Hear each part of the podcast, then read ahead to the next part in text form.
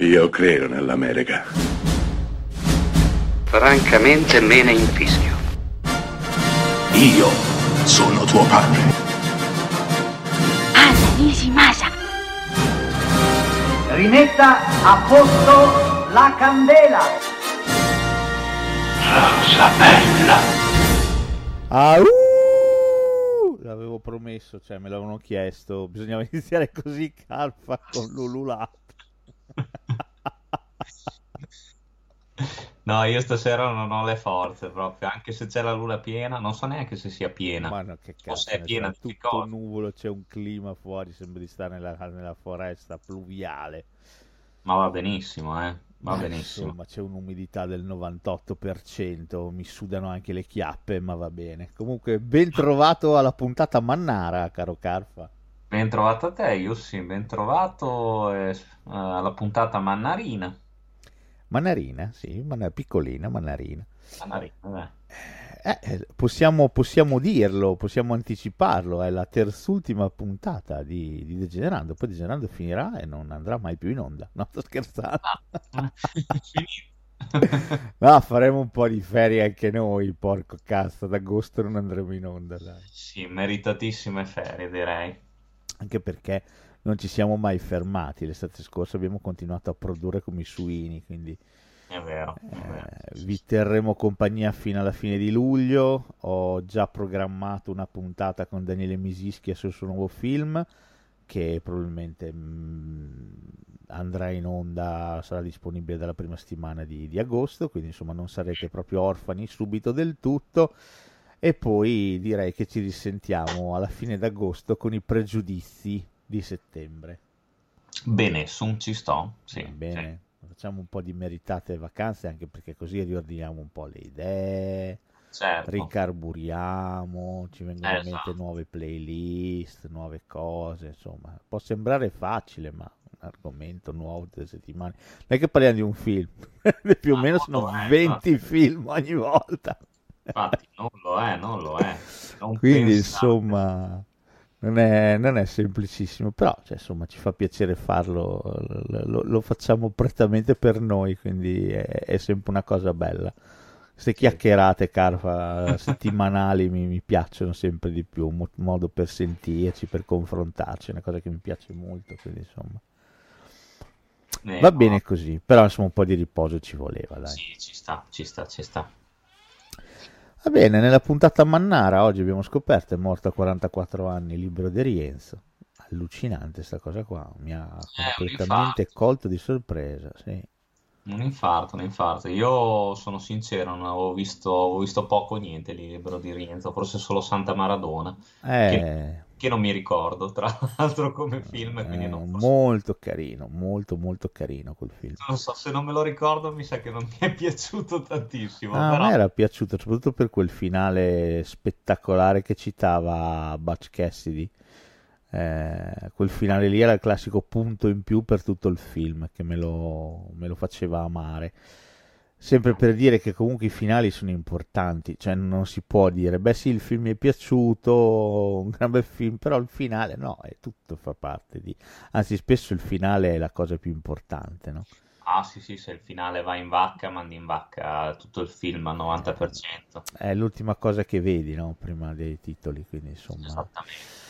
Poi possiamo fare dei, dei- dei ragionamenti in cui razionalizziamo e diciamo, ah, il film però aveva questo, questo e quest'altro. Però se il finale non torna, mm, eh no, ci sono dei problemi. Comunque mi è dispiaciuto per Libero di Rienzo. Io ho visto parecchi suoi film, devo dire, quindi anche la trilogia di Smetto quando voglio, per esempio. Eh, devo dire mi è dispiaciuto, un volto particolare, quindi un attore mi è sempre sembrato facesse film interessanti o perlomeno facesse scelte dettate dal cuore, non tanto dalla convenienza, quindi devo dire ci sono rimasto veramente male. Ah beh, anche perché a quell'età lì, sai com'è? Cioè, non... Ah sì, assolutamente, assolutamente. poi di Yes. punto bianco. Eh sì. Eh, vabbè, comunque insomma, oggi ci siamo, domani non ci siete, è la vita. Ah sì, ma alle volte oggi ci siamo e poi oggi non ci siamo più, potrebbe essere anche così. È sempre oggi ci siamo, oggi non ci siete più. È sempre, de- devi sempre il finale, devi sempre dire non ci siete voi. esatto. Mi raccomando. Oh, va bene, prima di partire a gamba tesa con questa puntata mannara, oh, l'altra sera mi è successa una cosa allucinante, Carfa. Cioè? Ero qua bello, bello, tranquillo, a casa, la moglie era fuori a farsi un giro con una sua amichetta, la figlia era anche lei impegnata in telefonate e chiacchiere, sento suonare alla porta. Vado ad aprire, beh non era Kevin Costner con il DVD del suo ultimo film? Ti ricordi ah, che dovevamo vederlo insieme io e lui? Eh, mi ha fatto la sorpresa, è venuto qua. Ah, the movie, the movie, money movie. Eh, allora abbiamo guardato. Devo dire mi è piaciuto molto, gli ho fatto i complimenti. Eh, ah, alla fine abbiamo telefonato insieme a Diane Lane per fare i complimenti anche a lei, devo dire.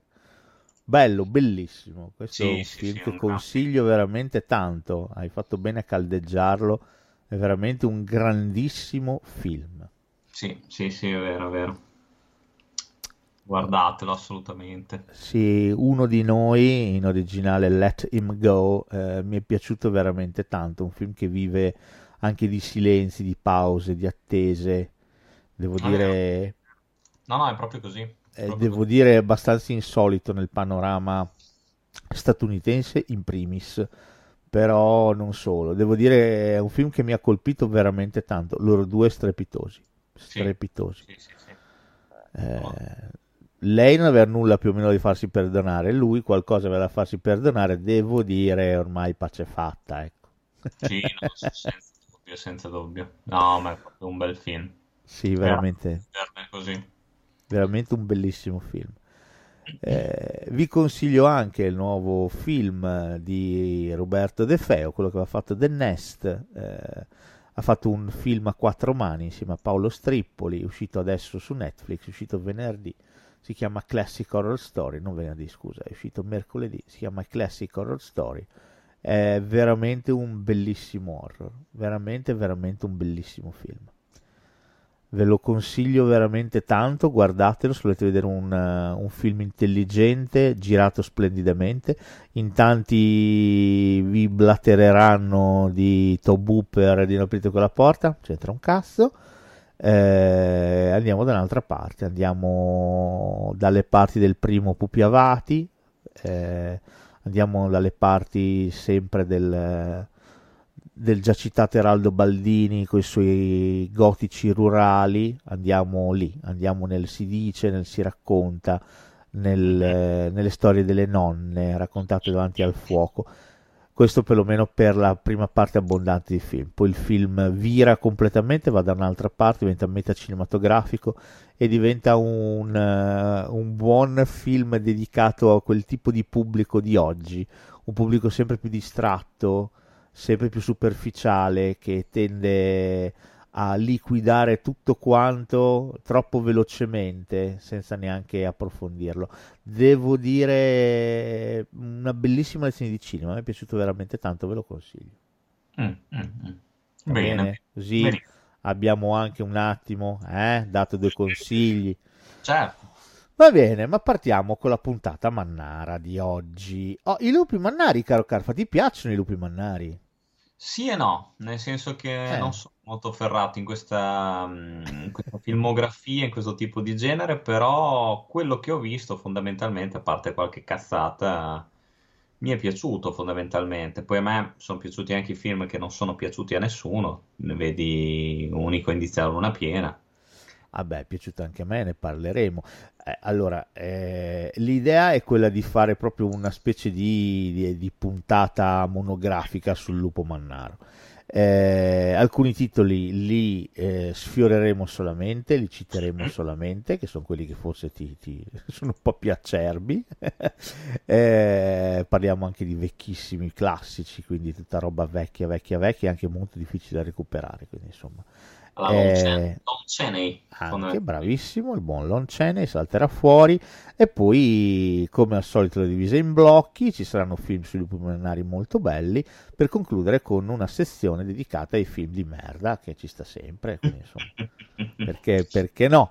Io devo dirti, eh, facendo questa puntata, ma non solo, eh, ci ho ragionato un po' sul lupo mannaro e devo dirti che tra tutti i mo- mostri classici è il più bistrattato, è quello trattato Sì, peggio. sì, secondo me insieme anche insieme alla mummia. Sì, bravo, anche la mummia. Anche la mummia. Però, per esempio, la mummia ha avuto i suoi, i suoi seguiti. Eh, per esempio, l'uomo lupo ha avuto dei seguiti eh, in cui lui non era mai protagonista.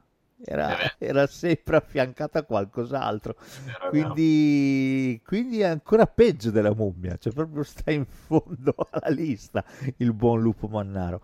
E invece, guarda, ti dico la verità, eh, più approfondivo questa puntata che sto preparando ormai da un mesetto, più, più mi sono innamorato del lupo mannaro, perché tra tutti i mostri classici, ma forse anche non solo, è quello che ha la sfiga più grande, se ci pensi. Cioè, eh, lui non ha consapevolezza di sé. Spesso e volentieri il lupo mannaro non sa di essere un lupo mannaro. E quando sa di esserlo, comunque vada, non è eh, padrone delle proprie azioni, Verissimo, perché certo. si trasforma in una bestia e con gli animali ovviamente non ci puoi ragionare. Eh, lui stesso diventa uomo e, e- e dopo spesso non si ricorda più nulla di quello che ha fatto, non ha contezza di- di- dei danni che ha causato. E questo è molto triste se ci pensi, eh, lo relega veramente in un angolo tra i vari mostri. Eh, non solo, è anche abbastanza insidioso perché i vampiri eh, escono solo di notte, di giorno eh, stanno chiusi nei loro bare. Frankenstein è abbastanza visibile, la mummia anche, e lupo mannaro ci pensi è insidioso perché di giorno può essere chiunque, può essere, no? Sì, sì, assolutamente. No, ma poi forse, non lo so, forse io ho sempre pensato che forse non piace così tanto il lupo Manna- mannaro perché proprio per questa sua dualità, nel senso che magari lo spettatore fa anche fatica a identificarsi in un personaggio simile, mentre magari il vampiro è sempre quello stesso personaggio, pur essendo dannato, cioè però è sempre quello. Il lupo mannaro cambia, cioè hai appunto la parte uomo e la parte bestia. Quindi magari forse anche il pubblico fa fatica a, a- immedesimarsi proprio in, un- in una figura del genere. Non lo Sì, so, ho sempre pensato una cosa del genere io. no, è probabile, è probabile, è difficile immedesimarsi in, eh, in una creatura simile. Al di là di quello è un bel tormento essere un lupo mannaro, non deve essere una cosa semplicissima da gestire, quindi insomma. Specialmente se c'è l'argento nelle vicinanze. Esattamente, l'argento fa miracoli. Esatto. Ah, e poi insomma il lupo, la figura del lupo, se ci pensi, ha sempre abitato i nostri, anche la nostra infanzia, no? Da Cappuccetto Rosso, se ci pensi, i Certo, tre Poi Ezechiele porcellini. Ezechiele Lupo, esatto, sì, sì, sì, sì. Eh, il lupo c'è sempre stato e se ti ricordi, no, le nonne dicevano, stai attento, o arriva l'uomo nero ed era un'opzione, o arriva il lupo, no? Che era l'altra Sì, opzione. Quindi il lupo viene sempre evocato nella, nella fantasia, nella tradizione, come qualche cosa comunque di, di- boh, da temere, sempre e sì. comunque. Di feroce, esatto, di feroce, di, di- di insidioso. E poi, e poi pensa addirittura arrivi a- ai modi di dire, tipo in bocca al lupo arrivi. Che quello è l'esatto contrario. Una volta si diceva crepi il lupo, poverino, e invece poi si è scoperto che si dice in bocca al lupo perché il lupo tiene nella propria bocca i piccoli, i cuccioli, Eh, quindi li esatto. protegge così facendo. Quindi adesso tutti a dire viva il lupo. Insomma, il lupo è un po', un po' così, no? Eh, Romolo e Remo eh, sfamati da una lupa. Eh, insomma, il lupo ha sempre attraversato la nostra storia. Sì, sì, sì, senza dubbio. È una figura ricorrente, sempre presente. E quindi, insomma, anche il cinema non è, non è da meno. E quindi partiamo immediatamente con la prima tranche che si chiama Vecchi lupi, non di mare. Il primo film che vede l'apparizione del lupo mannaro di un mannarino è del 1935 addirittura, è diretto da Stuart Walker e si chiama Il segreto del Tibet. Che questo proprio non, non- non sapevo Ah, neanche. io lo vidi e ho provato a cercarlo per rivedermelo, ma lo vidi una vita fa, sempre su fuori orario del buon Ghezzi. Eh, qui abbiamo un, eh, una variazione sul tema. Di solito i lupi mannari diventano tali perché vengono feriti o morsi da un lupo mannaro. Mhm. Eh, qui invece è un fiore che determina la, la mutazione in lupo. Il famoso segreto del Tibet è proprio questo, un fiore. E quindi il protagonista si trasforma ai lui in un lupo mannaro. Un film molto vecchio, però diciamo si discosta abbastanza dalla, dalla tradizione mannara. No, perché no? Il lupo mannaro c'è come in origine si chiama Werewolf of London addirittura, quindi già vedi. Dopo sarebbe arrivato il buon John Landis. Esatto esattamente. Però, insomma, se, se, lo trovate siete bravi, dateci un'occhiata. Io ho trovato un pezzettino su YouTube rovinatissimo, veramente una cosa imbarazzante da guardare. E non solo, in questi anni se ne sono affastellati vari. 57, Gene Fowler fa I Was a Teenage Werewolf, addirittura manco tradotto in italiano, dove c'è un ragazzo che si trasforma in lupo. Ed è un ragazzo, il classico ribelle, no? che viene mandato da un dottore per farsi curare da un, ipto, da un ipnotista, questo ipnotista scatena il lato ferino e il ragazzo si trasforma in un lupo mannaro e diventerà cattivissimo, eccetera, eccetera. Sì, non è male, non è, non è male. Finalmente però nel, nel 41 George Wagner fa L'uomo lupo, il film da te citato, quello di Lon Chaney Jr. Oh, qui c'è esatto. tutto, qui c'è tutto quanto, tutto, c'è tutto il pacchetto completo, intero, perfetto. Qui abbiamo gli zingari che ti dicono, che ti leggono la mano. Abbiamo il fiore, c'è la, la, famosa poesia, qualsiasi uomo, anche col cuore puro, può trasformarsi in lupo se c'è la luna piena e se, cre- e se è fiorito il Laconico. Il laconico, bravissimo. Ecco, vedi, non mi veniva il nome del fiore. Qui abbiamo tutto il pacchetto completo. Lanciane Junior accompagna un'amica, eh, che deve accompagnare un'amica a sua volta, farsi leggere la mano dagli zingari e questa ragazza, il, lo zingaro legge la mano e vede il pentacolo nella mano della ragazza. Allora la manda via e lei verrà ovviamente aggredita nel bosco da un lupo mannaro, o perlomeno da una creatura che sembra un lupo. Lon Chaney Jr. Si, si butterà a salvarla, ad aiutarla, verrà ferito. Quindi eh. a sua volta, nella prossima luna piena, si dovrà trasformare in lupo eh, così sarà e farà dei danni e alla fine il nostro dovrà essere per forza soppresso. Questo secondo me è un ottimo film, veramente, veramente bello questo film. Sì. Il lupo è a due gambe. Il lupo è a due gambe, assolutamente. Ah, il trucco, devo dire, non è male assolutamente. La faccia piena di pelo. Sì, sì, è vero. E poi comunque è bella l'atmosfera anche. Assolutamente, assolutamente. Questo è un film molto affascinante. Sì, Quindi... sì, questo è essenziale comunque per, per, poter approcciarsi. Cioè, io consiglierei proprio di, di partire da questo. Assolutamente, sì, anche per questo poi si trova, fortunatamente. Quindi... Sì, sì, è vero. È vero. No, no, eh, questo è, è un piccolo gioiellino.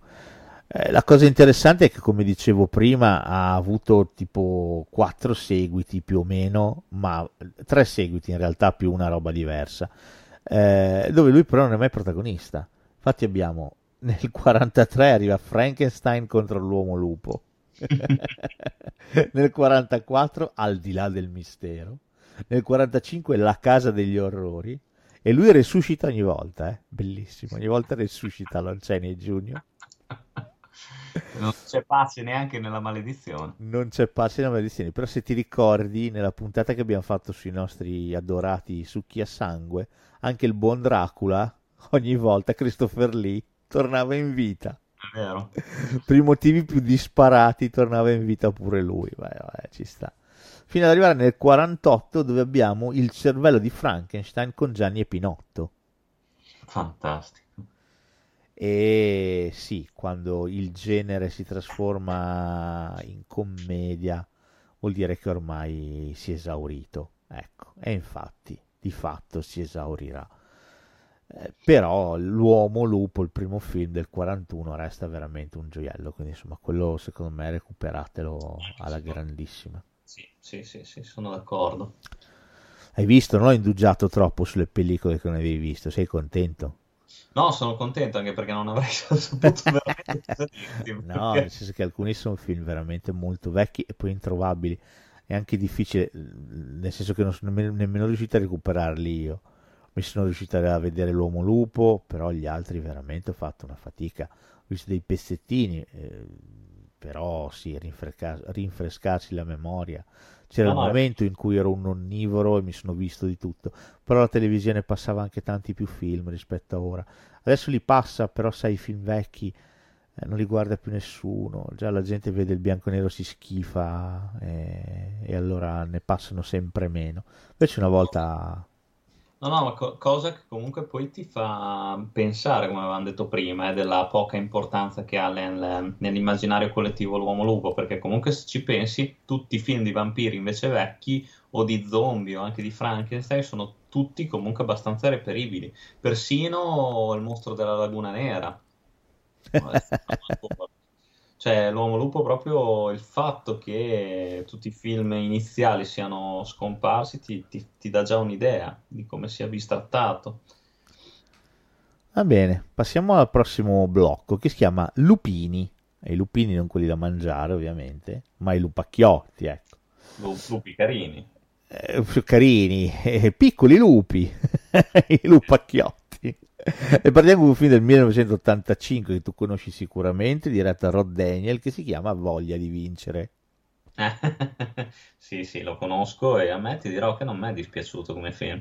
Eh, sì, non è dispiaciuto nemmeno a me, questo io me lo vidi, anzi ricordo ancora, eh, dovevo andare con un mio compagno delle medie a vedere il gioiello del Nilo e lui era deciso come un pompiere andare del gioiello del Nilo vidi che c'era voglia di vincere. Ho detto no, andiamo a vedere questo tutta la vita. Insomma, purtroppo io sono uno, schifoso dittatore o se no forse ho più eloquio e quindi alla fine l'ho, l'ho, l'ho convinto si è fatto. Ho detto sì sì, andiamo a vederlo poi la prossima volta al Giro del Nilo. Poi non è vero, non abbiamo mai più visto. Però insomma, perlomeno insieme. Voglia di vincere è un ottimo film, nel senso che eh, rivisto adesso fa un po' sorridere, perché è classico, cioè pieno zeppo delle classiche ingenuità anni 80. Sì, molto anni 80. Però all'epoca era un film perfetto, era un film perfetto perché prendeva il protagonista giusto, Joe, Michael J. Fox, esatto. ribattezzato per l'occasione in Italia Marty, il suo personaggio in realtà non si chiama Marty nel film, ma visto che era uscito Ritorno al futuro, aveva avuto il successone che aveva avuto, in Italia il geniale doppiaggio decise di ribattezzarlo Marty. Chiamali scemi. per strizzare l'occhio a Ritorno al futuro. Eh, quindi protagonista giusto, storia che ha a che fare con la crescita, in più ci butti dentro eh, la scuola superiore, le classiche logiche che hanno a che fare con i compagni di classe, gli amici di una vita, la ragazza di cui sei innamorato e ancora meglio l'amica che in realtà è segretamente innamorata di te e tu devi solamente capire che pure tu sei innamorato di lei. Quindi c'erano tutte queste logiche qua raccontate. Devo dire, il film spacca, cioè il film per l'epoca, quando lo vidi nell'85, avevo 13 anni, eh, mi, mi innamorai, ecco. Sì, sì, sì, no, è vero.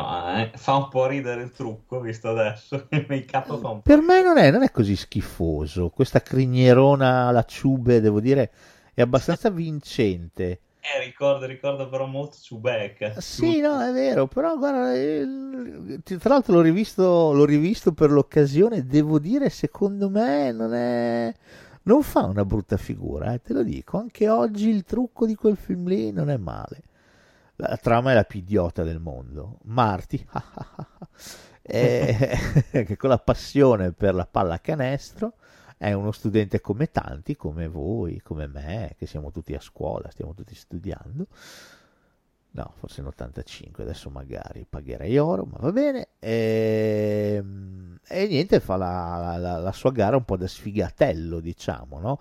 Eh, ha i suoi amici, il suo migliore amico è fantastico, meraviglioso è quello che fa surf sul furgoncino. Sì, è vero. E ha i classici problemi che ha un teenager al giorno d'oggi, la crescita, gli ormoni, eccetera, eccetera. Eh, peccato che scopra che questo tipo di, eh, di disagio che lui prova non è un, un, disagio legato solamente all'adolescenza, ma eh, il suo corpo cambia effettivamente, perché il nostro si trasforma in lupo mannaro.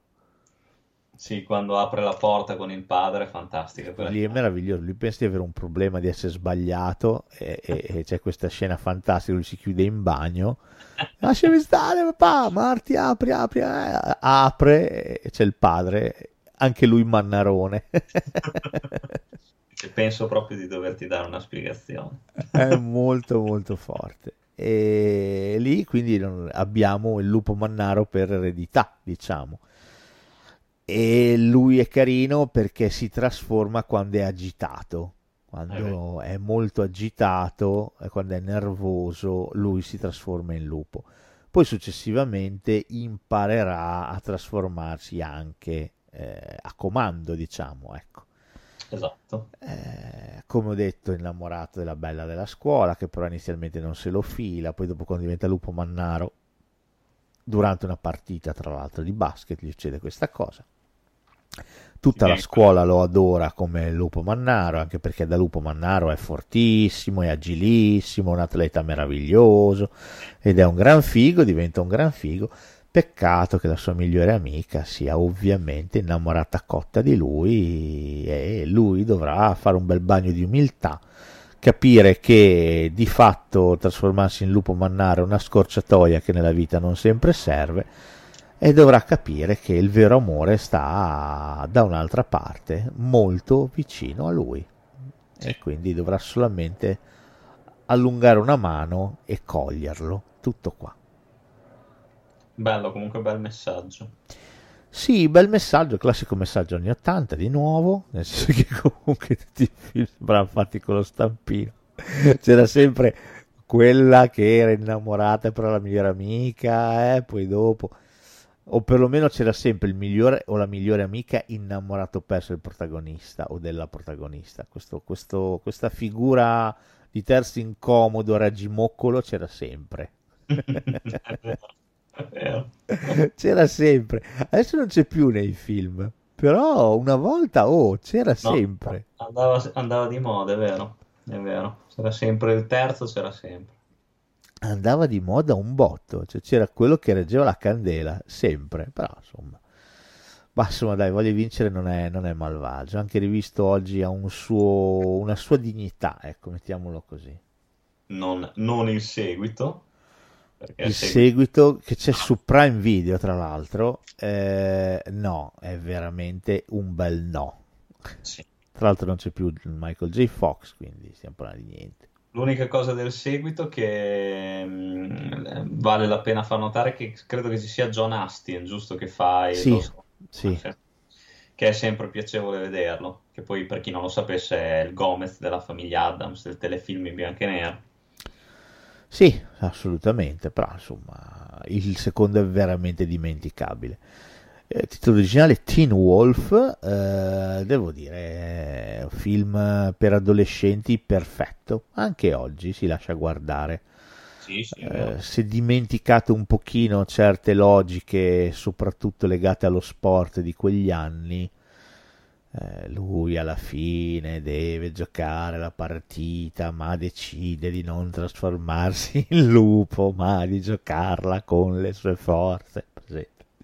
Vabbè, queste cose molto classiche 80s che sono passate completamente di moda, eh? Cioè, adesso se, se, vedete un film dove c'è qualche cosa che ha a che fare con lo sport, spesso e volentieri i protagonisti perdono. Cioè, sono sì. i vincitori morali, è vero, ma perdono. Perdono, perdono. no, ma infatti eh, cioè, è, è molto, è molto figlio dei suoi tempi a questo film qua.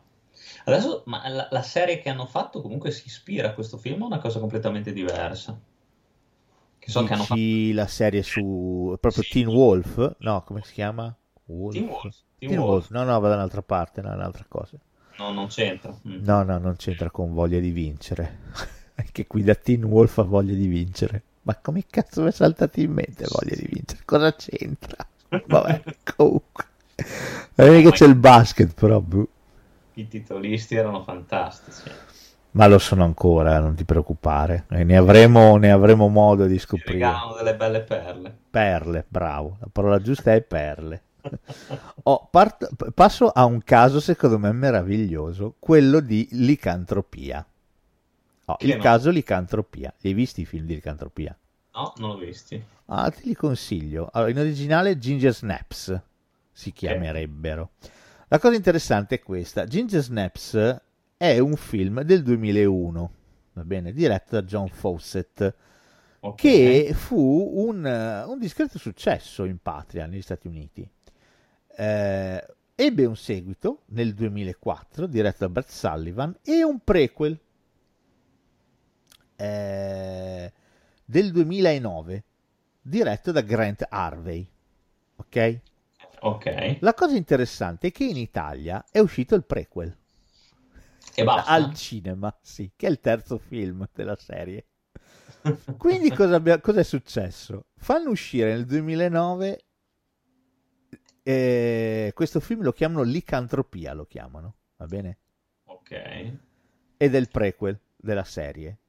Visto che ebbe un po' di successo, deciso di far uscire straight to video anche gli altri due film. Però cazzo, non è che potevi... Allora cosa fecero? Li fecero uscire col titolo. Il primo divenne Licantropia Evolution e il secondo Licantropia Apocalypse. No, sì, è un caso bellissimo. Hanno fatto più o meno come Underworld. Eh, sì, se, se preferisci, però quelli un pochino hanno avuto un po' più, cioè almeno il primo film è uscito. Qui il terzo film è uscito al cinema e poi si è dovuto inventare una logica per far uscire gli altri due, in modo che avesse una conseguenzialità. Effettivamente il prequel è ambientato eh, all'epoca del West. Quindi cosa hanno fatto? Da lì hanno, poi sono andati avanti. Detto questo, la serie Ginger Snaps è interessante. Ok. Ok. È interessante, intanto siamo molto lontani da Voglia di vincere. Voglia di vincere eh, butta tutto in cacciare, in commedie tra luce e vino. Ginger Snaps no, assolutamente. È la storia di due sorelle eh, che hanno dei problemi, hanno dei problemi di solitudine, di isolamento. Una delle due, Ginger, viene eh, ferita da un lupo mannaro. Diventerà un lupo mannaro a sua volta. Ok? Ok. I film sono estremamente drammatici. Nel primo film Ginger si trasforma in lupo mannaro e dovrà essere fermata dalla sorella. Sarà Mm. la sorella a doverla uccidere. Ok? Ok. Esattamente come succedeva a Lon Chaney che veniva fermato dalla fidanzata, dalla donna Sì, che lo amava. sì. Questa è un'altra costante interessante dell'uomo lupo. Viene spesso e volentieri, quasi sempre, fermato da qualcuno che lo ama. Sì. È proprio tra, tra le cose codificate, cioè non è un problema di argento e basta. Spesso e volentieri deve essere qualcuno che ti ama a ucciderti, altrimenti non muori. Questa è un'altra delle cose che torna nel lupo mannaro ed è molto interessante. Ginger Sì, Snaps, il primo film, quindi è la sorella che deve fermare l'altra sorella. Sì, sì, sì, ma è vera questa cosa qua, accento anche il senso di tragicità della figura. Assolutamente, assolutamente. E nel secondo film, quello che verrà poi titolato in Italia Apocalypse, ehm, la sorella superstite è stata anche lei ferita da Ginger e quindi ha lo stesso problema di Ginger. Lei non vuole trasformarsi in lupo mannaro, quindi eh, si farà rinchiudere in una clinica, in un ospedale psichiatrico, per farsi curare. Ok? Prende delle gocce, una medicina che inibisce la trasformazione. Interessante questa cosa. Molto interessante. Farà amicizia con una bimba che si chiama Ghost, si fa chiamare Ghost, e peccato che al di fuori della clinica dove lei si è fatta rinchiudere, un lupo mannaro stia iniziando a mietere vittime. A un certo punto toccherà a lei fermarlo. Nel Mm. terzo film della serie, che in Italia è il primo, Licantropia, eh, loro due, sempre sono le due sorelle, vanno a finire in questo, eh, in questo passato che ha a che fare con la frontiera, col West, eccetera, si rifugiano in questa cittadella fortificata eh, che eh, ha paura perché fuori nel bosco c'è un lupo. Non è un lupo normale, ovviamente è un lupo mannaro. Anche qua di nuovo una delle due sorelle verrà contaminata e all'altra toccherà porre fine alla vita della sorella. Devo dire, per me i tre film di Ginger Snaps sono molto interessanti, quindi io questi ve li consiglio tanto. Si trovano, si trovano e come. Questi guardateli perché eh, non sono banali, eh, hanno a che fare con l'adolescenza, la affrontano molto bene. Il rapporto tra le due sorelle è bellissimo, è veramente molto ben approfondito, è problematico c'entra la depressione, la solitudine, il bisogno di isolarsi. Non è un caso che questa cosa capiti a Ginger. È interessante. Per me sono tre bei film, tutti e tre. Cast sconosciuto, immagino. Cast però. assolutamente sconosciuto, anche perché il film, se mi ricordo bene, non sono manco statunitensi, sono canadesi. Ginger Snaps è canadese, quindi okay. stiamo parlando veramente di, di cast ignoto, molto giovane, però devo dire okay. interessante. Recuperalo, Carfa, bel film. Sì, sì, Tre sì, bei film. Magari guardateli in ordine quello vero, non seguire l'ordine italiano. Quindi devi fare prima Evolution, Apocalypse e poi Licantropia. Ok, okay. mi raccomando. Chiuderei i lupini citando, ma semplicemente lo citiamo perché? Perché l'uomo lupo c'è, un film adorabile di Frank Decker dell'87 che è Scuola di mostri. Ah, carino, carinissimo questo. Questo anche, sì. Anche commovente questo. Questo è un bellissimo film, è, è un omaggione, è veramente un omaggione, tra l'altro è un film scritto da Shane Black, quindi mica cazzi, quello scritto Predator, Arma Letale, L'ultimo Boy Scout, però no. eh sì. e, ed è un omaggione a tutti i mostri Universal.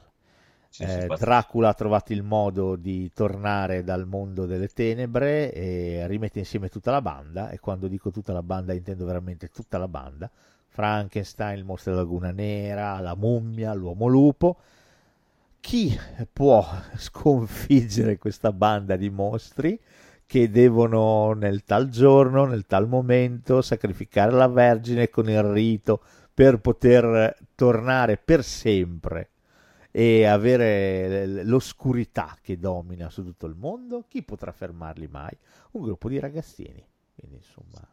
Sì, qua siamo in una sorta di Goonies in salsa sì. chiamiamo comica horror.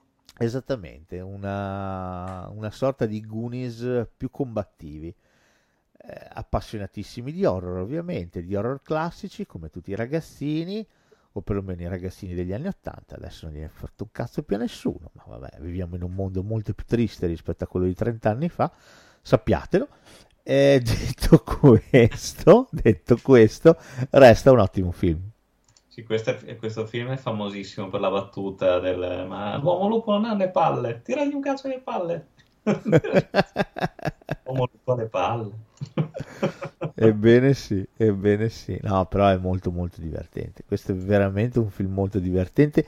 I mostri fanno la loro, anche perché sono tutti abbastanza spaesati e divertiti e divertenti, soprattutto a parte Dracula, che è quello più convinto sì. e anche quello più cattivo, però gli altri devo dire sono, sono quelli che si prestano molto meglio alle gag, anche la mummia è protagonista di una gag interessante sì, è vero. Quindi insomma, no, questo è un ottimo film. Si trova e come, recuperatelo perché secondo me questi film sono dei gioiellini. Sono veramente dei piccoli gioielli dimenticati e abbiamo il dovere di non farli dimenticare. Eh, abbiamo il dovere di tramandarli ai nostri figli, ai nostri nipoti, alle generazioni che saranno. Hanno bisogno di essere ricordati questi film perché sono piccoli, ma dentro c'è intanto un amore spassionato per il cinema e poi c'è, c'è tutto, c'è tutto, c'è la crescita di nuovo, la banda e che cazzo, c'è il passato, il passato più invecchio mi rendo conto che va tutelato, quindi insomma. No, sono d'accordo, questo è molto molto molto carino. Ebbene sì. Eh, prossimo blocco, caro Carf, hai visto come stiamo andando veloci questa sera? Sei contento? Sorgole. Così vai a letto sereno. Oh, prossimo blocco. Sereno non lo so, perché poi sarei un uomo lupo, non c'ho mica l'argento io qua. Ma non credo che sia la luna piena, quindi stai, stai sereno, stai sereno. Dormi, dormi sereno. Poi il, il, laconico lì, il laconio, come si chiama il fiore? Non mi ricordo. Oh, l'aconito, l'aconito, credevo. L'aconito, ok. Non, non, credo, non mi risulta che sia fiorito, perlomeno in zona, adesso non so lì da te, però qua. non so neanche di quale zona sia. no, voglio dire che non può essere, non, non solo da te, da me nessun fiore è fiorito perché c'è un'arsura, tutti i prati sono gialli, quindi... Eh sì, il fatto che non piove mai, ci sono 40 gradi. Vabbè, comunque va bene, non c'è problema. Oh, prossimo blocco. Una volta il lupo andava via come il pane. Questo, questa me la devi spiegare. Eh, ti ricordi, era una vecchia battuta, credo che fossi mai dire gol. Una volta il lupo andava via come il pane e invece adesso il lupo e il vanò. No, forse la drive-in addirittura. Ah, può essere, può essere, sì, forse drive-in. Quindi tempi antichi che tu hai vissuto distrattamente, ma io invece sulla mia pelle con dolore.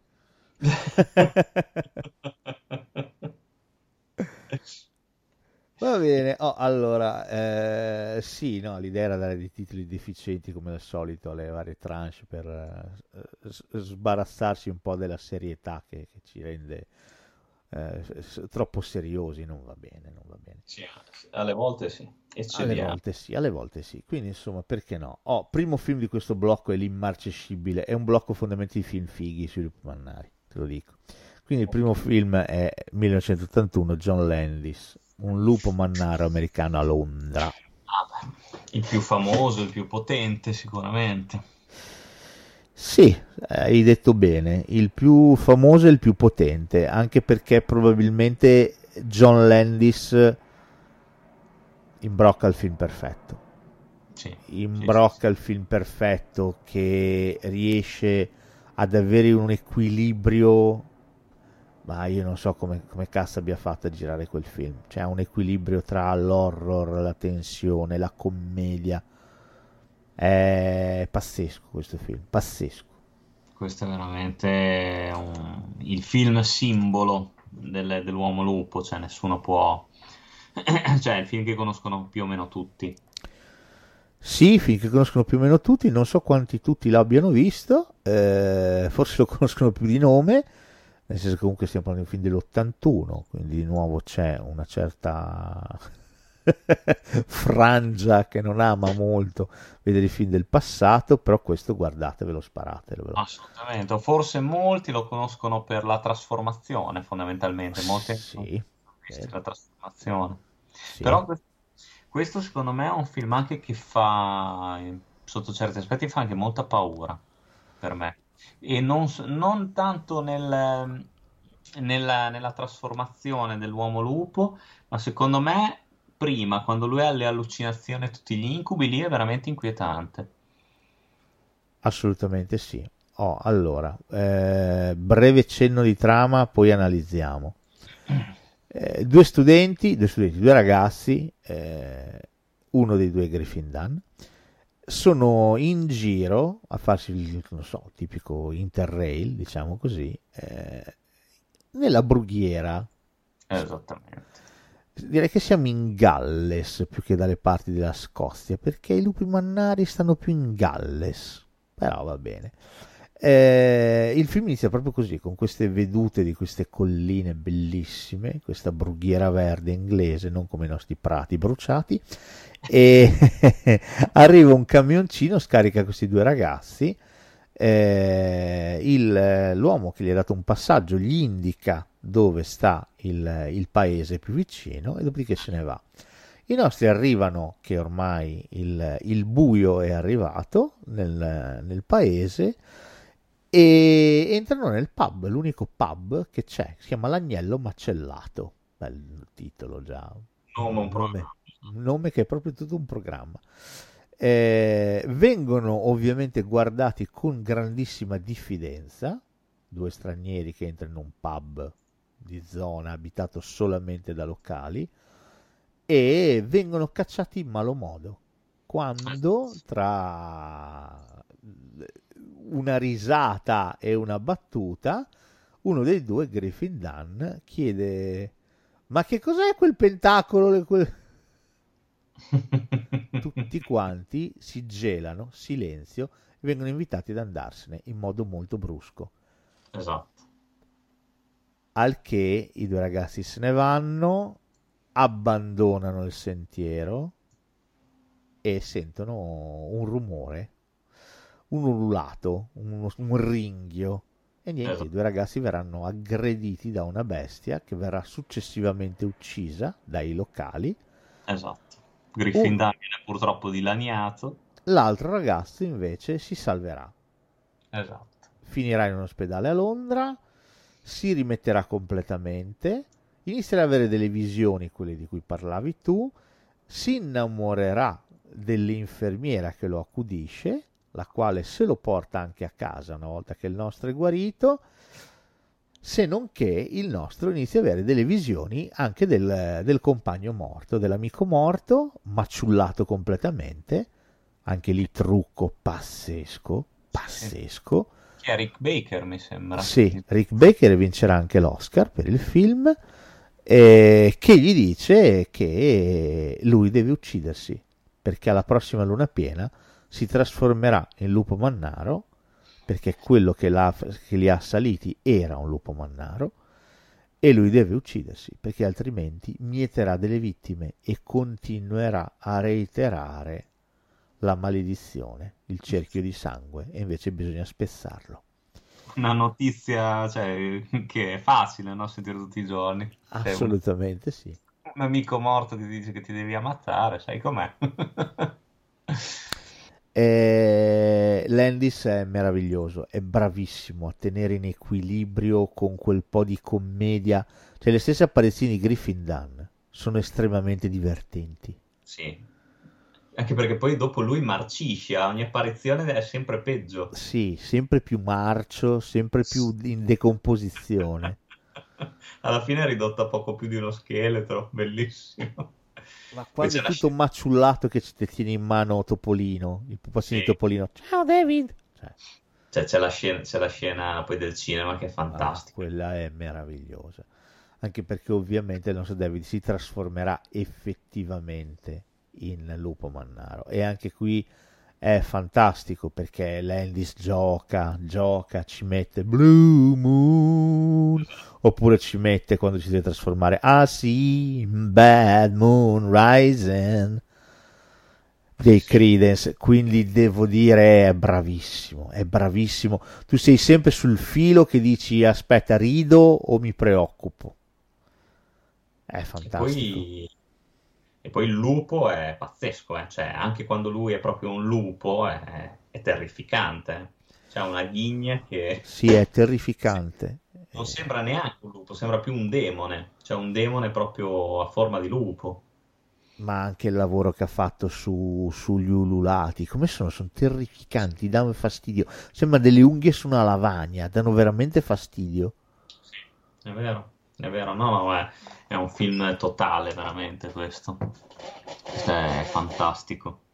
Sì, e... ok, spoiler, è dell'81, quindi veramente impiccatevi se non l'avete visto.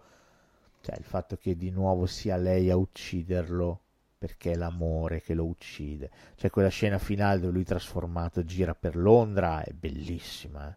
Sì. Bellissima. Sì, sì, sì. Con lei in lacrime che lo ammassa. Cioè, è pazzesco quel film lì. No, no, è veramente bello. E poi finisce bruscamente anche. Eh sì, finisce di merda, ti lascia proprio che dici, ma come? ma proprio dici, ma porco cazzo, che, che merda, ti dà del malessere, ti dà, è bellissimo. Tra l'altro è, è, anche secondo me molto struggente nella scena in cui lui cioè, prende coscienza del fatto di aver ucciso che ti ricordi il telefono alla famiglia per dirgli addio, anche alla sorellina. Quella scena lì è, secondo me, è tanta roba, perché proprio non passa veramente dal, dall'essere umoristico, dal far ridere, all'essere palesemente drammatico. Sì, sì, eh, questo cambio di registro continuo è la, la chiave vincente del film. L'incubo con le SS che ha lui. Sì È terrificante, è terrificante quella scena. Come sono terrificanti le scene degli omicidi. La scena sì. in, in, metropolitana è allucinante per come è girata bene. È, vero, è allucinante per come è girata bene. Dalla, dalla soggettiva del lupo, pazzesca, è vero. Assolutamente. E Landis è noto all'universo mondo cinefilo per Blues Brothers, sicuramente per Animal House e anche se volete per Poltrona per due per Il Principe cerca moglie. Tutte commedie, ci mancherebbe. Ma qui secondo me firma veramente qualche cosa che è oltre. Sì. Veramente qualche cosa che è oltre. Qui dimostra di avere anche un'abilità registica cioè, proprio è, è, è, bravissimo. Qui c'è una regia pazzesca, chirurgica. Non ha una sbavatura questo film qui. È allucinante per quanto è bello. Poi non dimentichiamo anche che sul filone horror Landis ha poi diretto anche thriller, eh? Ah sì, assolutamente, assolutamente che lo possiamo anche definire se vogliamo più di, più di, un videoclip, tipo un minifilm, perché se non sbaglio esiste una versione cosa di 20 minuti, 20 e passa minuti. Sì, sì, sì, sì, se vogliamo può essere un videometraggio. Sì. Eh, un mediometraggio, scusa. Eh, ma anche lo stesso Amore all'ultimo morso. Sì, è vero. È un ottimo film horror, se vuoi. Quindi lì siamo dalla parte dei vampiri.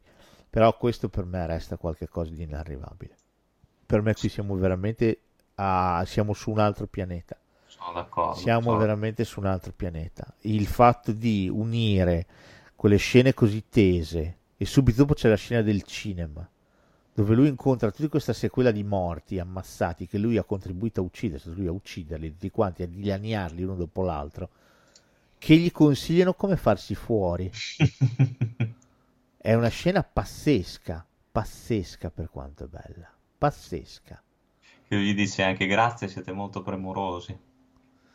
Con la, la ragazza che vorrebbe non farlo soffrire, mentre c'è sì. quello che non gli frega un cazzo, ma come ma ci ha ucciso? No, aspetta.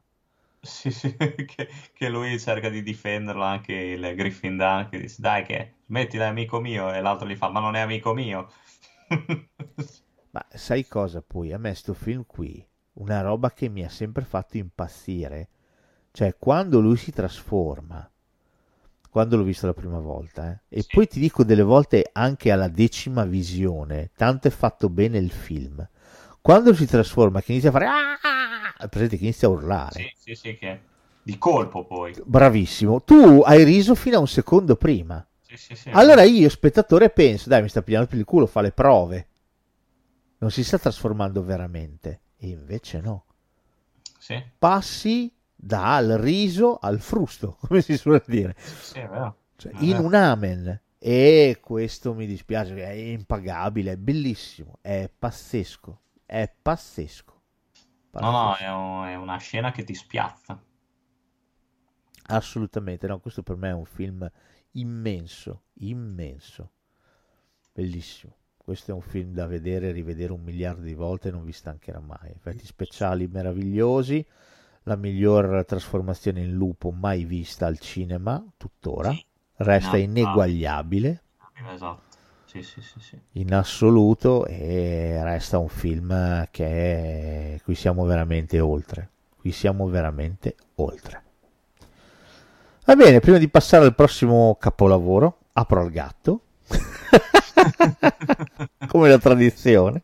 Che se no diventa mannaro. Esatto, e poi passiamo al prossimo film dopo aver aperto al gatto, e non era Mannaro, eh, giuro. Parliamo di un film sempre del 1981, quindi coincidenza astrale pazzesca. Ed è anche la ragione per cui Rick Baker non lavorò a questo film, perché doveva lavorare a questo film. Eh, Giodante Lululato. Che anche questo spinge parecchio, eh? Anche questo spinge questo, parecchio. Questo solo per il finale, quando appunto parlavamo prima del finale. Qua il finale è tanta roba. Qua il finale è tantissima roba. Qua da, da un, un, picco di qualità a un film che era già comunque potentissimo, anche in questo senso. Sì, eh, storia di Dee Wallace, che è una giornalista tutto d'un pezzo, che si infila in uno scoop in un'indagine parecchio pericolosa eh, decide di prendersi una, una vacanza perché ne ha bisogno. Andrà a finire una bella comunità rurale insieme al marito, in cui sono tutti lupi mannari. Quindi il relax, diciamo, sarà scarso. Sì, abbastanza scarso. L'ululato è tutto qua, ma il resto è, è la perizia di, di, Dante nel saper costruire una, una trama che tra l'altro a ben guardare è, è dalla parte dei lupi mannari. Cioè, i lupi sì. mannari sono lì, belli, tranquilli, per i cazzi loro, hanno fatto la loro comunità, non rompono i coglioni a nessuno. e devo dire, Giodante è bravissimo, è bravissimo di nuovo a costruire un film praticamente perfetto. Ma infatti ti dico, è, è pazzesco come questi film, me, me, l'hai, me, l'hai, fatto notare tu adesso, che sono tutti e due dell'81, sia un lupo mannaro americano a Londra che questo, perché sono due film eh, opposti, cioè se vuoi diversissimi l'uno dall'altro, però hanno, hanno un... Ehm, cioè sono tutti e due ancora attualissimi, cioè anche l'ululato ha queste atmosfere secondo me che sono pazzesche, pazzesche. E quindi ancora secondo me, almeno per quanto mi riguarda, mi coinvolge parecchio anche l'ululato quando lo vedo tutte le volte, cioè non sembra datato. No, no, è vero, assolutamente, non, non stiamo parlando di un film datato, stiamo parlando di un film eh, che grazie alla messa in scena, alla regia, anche al cast se vuoi, è attualissimo anche oggi. Eh, perché sono le tematiche la cosa importante, cioè qui vengono fuori delle robe eh, cioè, siamo lontani anni luce rispetto ai filmetti horror usegetta. Sì. Qui c'è un eh, c'è una struttura, c'è un, una, ci sono delle fondamenta. È un film che è stato costruito su qualche cosa. Già il fatto che lei prima di arrivare nella comunità, nei boschi, eccetera, c'è tutta la storia di lei, giornalista, eccetera, eccetera, si imbatte per la prima volta e poi già tangenzialmente sfiora quella esatto. che sarà la verità. Esatto. Ed è molto interessante, molto interessante perché Giodante si gioca le sue carte con grandissima perizia, con grande sapienza, con calma, con della grande calma e questo è impagabile. Lo stesso personaggio del marito di lei, sì. è parecchio interessante. Sì, ed è sotto certi aspetti anche più si ricorda anche di più rispetto al suo, a quello di lei.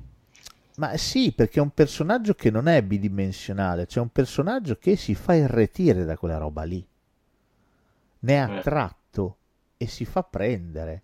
Eh, questo è molto interessante perché, a parte il fatto che ti dà un senso di insicurezza mentre lo guardi, eh, capisci che nessuno è al sicuro, quindi già questa cosa ti prende. E poi c'è quel finale pazzesco, c'è quel finale pazzesco. Lo spoileriamo anche questo? Ma questo no, questo okay. sono buono, non lo spoilerò. Allora, intanto perché L'Ululato è un film secondo me meno noto rispetto a un lupo monaro americano a Londra. Credo anch'io. Non, non, l'hanno visto secondo me. E quindi vi perdoniamo se non l'avete ancora visto. Avete un'ultima occasione per, per guardarlo.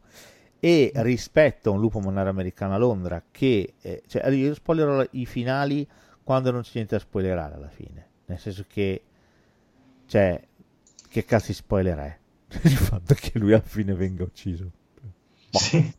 Cioè, mi sembra uno spoiler molto inutile, nel senso che è come dire, ah, cazzo, alla fine di Dracula, oh, muore Dracula, eh, ma dai, eh, ma eh, spoiler!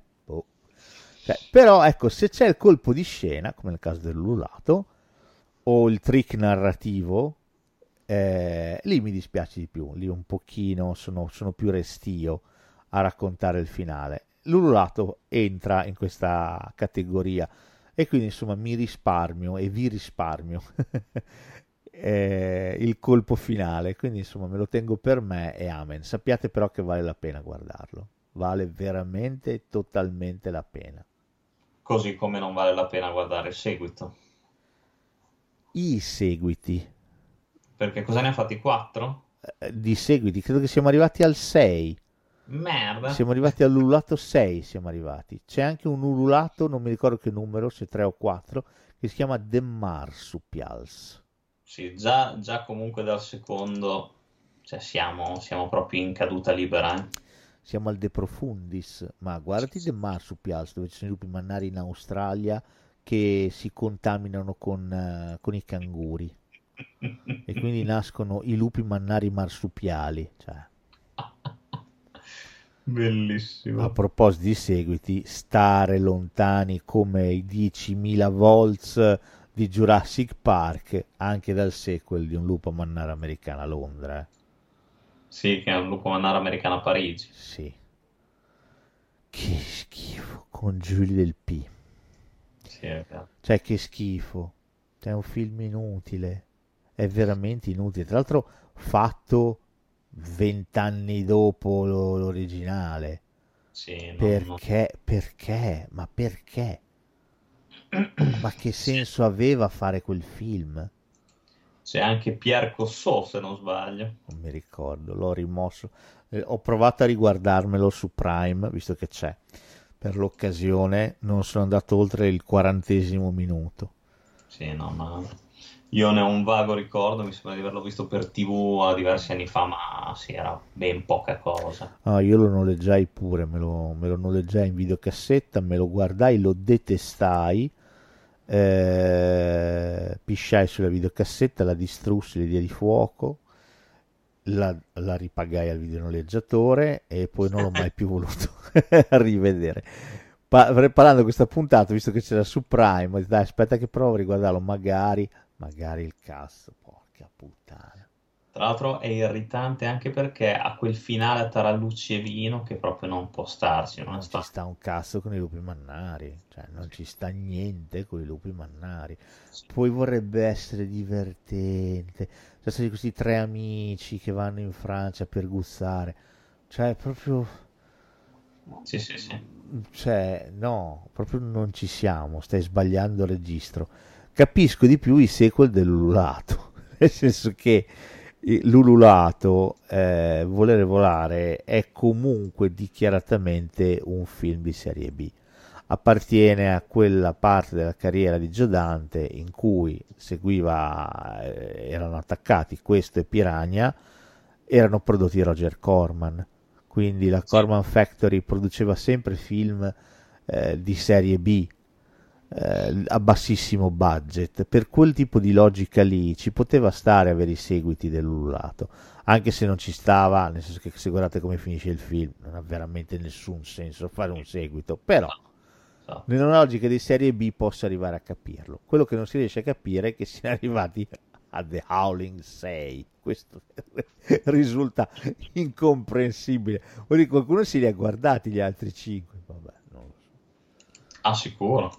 Sì, non, non, non, si spiega. Però, insomma, tra l'altro eh, il terzo o il quarto, non, o il quarto, non mi ricordo, credo il terzo, è su, sempre su Prime. Quindi se volete farvi un'idea siete di bocca buona, molto buona, dateci un'occhiatina. Molto, esatto, bravo.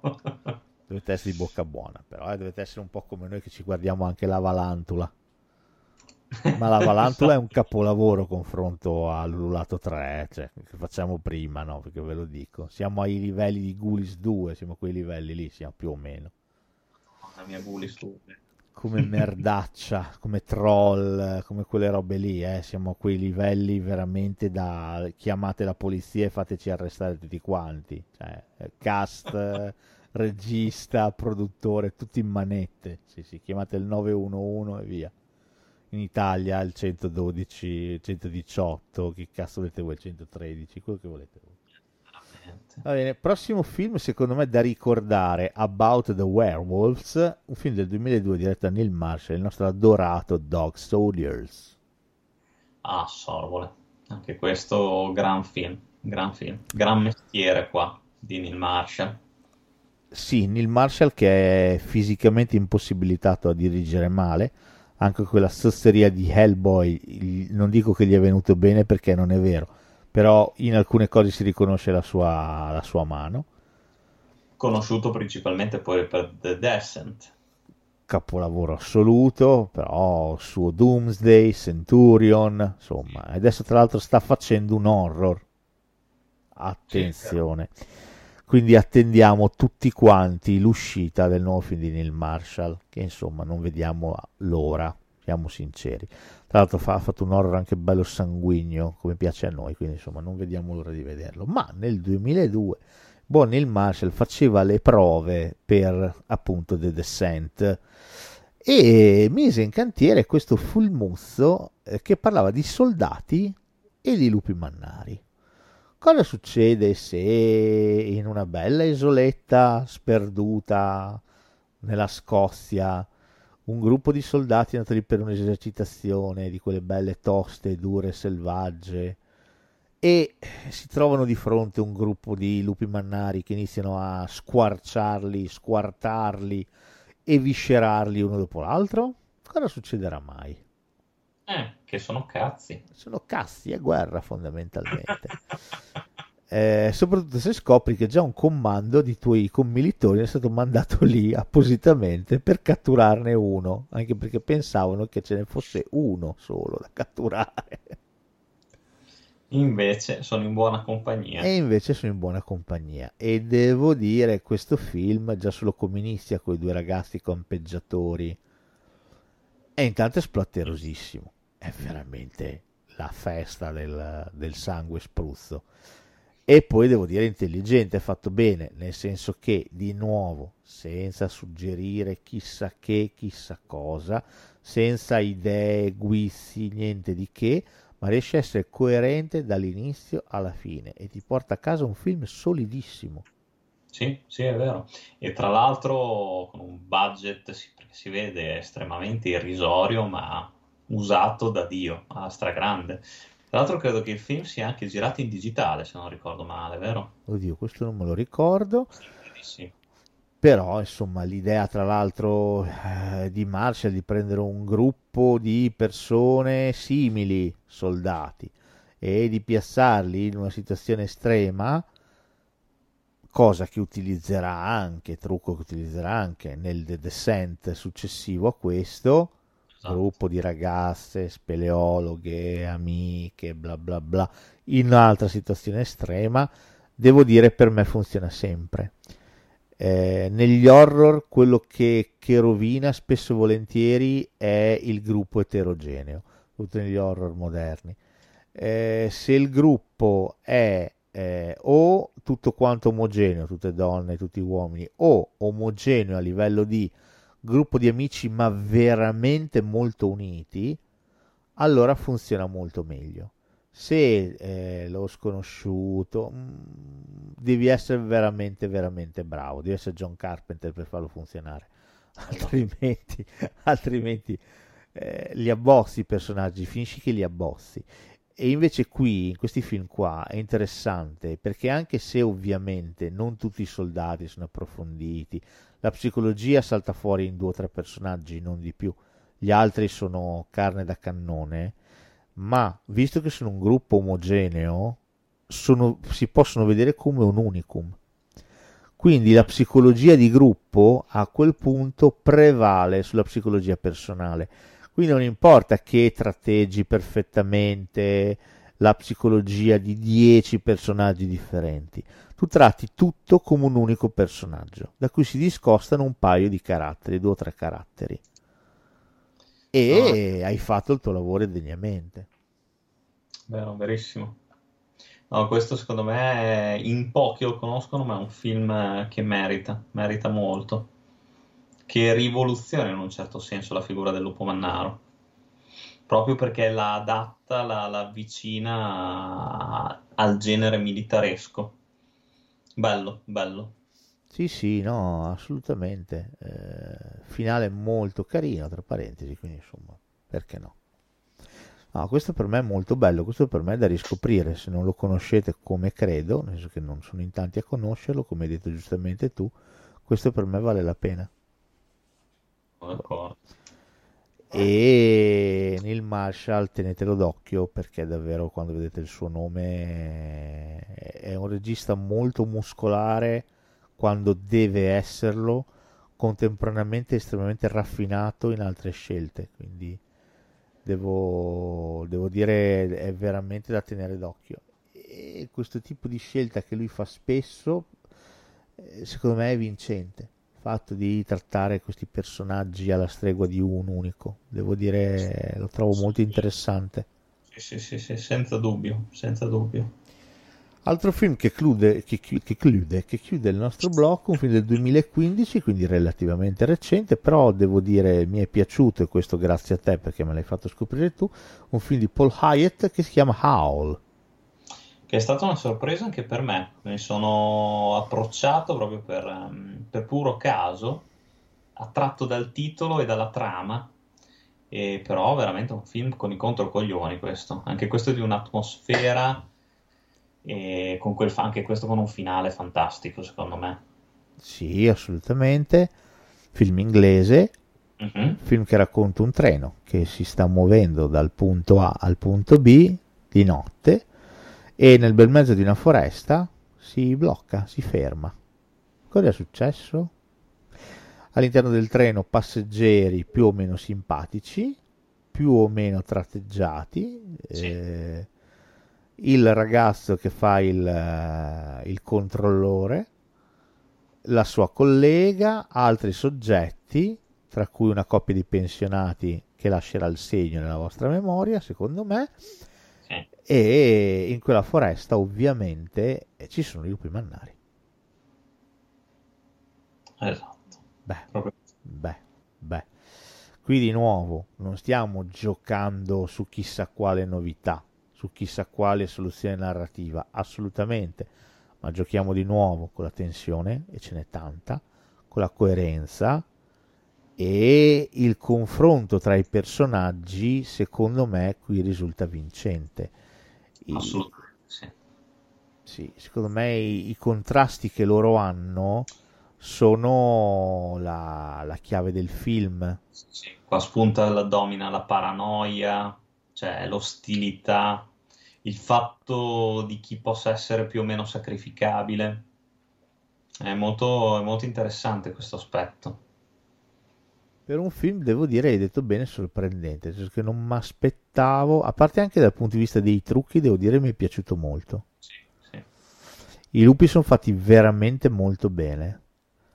No, sono, sono d'accordo. E poi è molto, è molto interessante anche vedere come progredisce il virus Ah, sì, questo è un bel film, intelligente, ben fatto, eh, ha un'evoluzione assolutamente, non dico inedita perché non è vero, però eh, neanche sorprendente, però coerente di nuovo. Eh, e vi stupirete a guardare alcune cose e, e vi, vi, vi, lasceranno un po' bocca aperta, nel senso che per me funziona, funziona molto bene, funziona tanto questo film. Questo purtroppo lo vedete soltanto in lingua originale perché da noi non è arrivato, cioè non è stato doppiato. Chissà perché. Questo eh. io me lo chiedo sinceramente perché effetti speciali fatti benissimo, niente da dire. È un buon horror. Di nuovo cos'è? La sfiga del lupo mannaro? Non lo so. Sembra di sì. Sembra che ci sia una persecuzione davvero. Eppure ci avete dovuto fare due maroni gonfi con la saga di Underworld, che veramente non se ne può più. Madonna. No, veramente, poi già non ha, non ha senso all'inizio, cioè il primo poteva essere anche guardabile, ma gli altri. Adesso arriviamo ad Underworld, non ti preoccupare, anzi ci arriviamo molto in fretta. Nel prossimo blocco, che okay. si intitola San Giovanni in Lupatoto. San Giovanni Lupatoto. Così. sì, perché sono film su, sui, sui licantropi un po' così, un po' particolari, che delle volte c'entrano, non c'entrano, sono un po' atipici, ecco. Okay. Cioè, guarda, partiamo proprio da, dal tuo pre- film preferito, di, diretto da Len Wiseman nel 2002, proprio Underworld. Per me i lupi manari qui c'entrano poco, nel senso che per me c'entrano poco anche i vampiri. Cioè, Underworld è un film d'azione sì. è l'inizio del De Profundis, nel senso che qui eh, il film non è male, eh? cioè si vede, eh? attenzione, il film non è male. Sì, sì si guarda. Sì, non è male perché poi c'è, c'è una- c'è- c'è quel discreto spettacolo di Kate con- in tutta attillata, che sai com'è. Ci mancherebbe, il film è decente, si guarda volentieri, tutto quello che volete voi. Ha per me il grossissimo difetto di eh, mangiarsi tutto, cioè qui l'azione si mangia tutto, cioè l'horror non esiste. Per niente. Qui non c'è niente di vagamente inquietante, thriller, nulla. Qui No, siamo no. nel regno di un'azione che si mangia tutto quanto, il film compreso. Lei con le pistole, cioè, eh, no, no, grazie. Per raccontarmi la, la guerra eterna tra vampiri e lican, licantropi, magari potevi scegliere dei toni un pochino più rarefatti.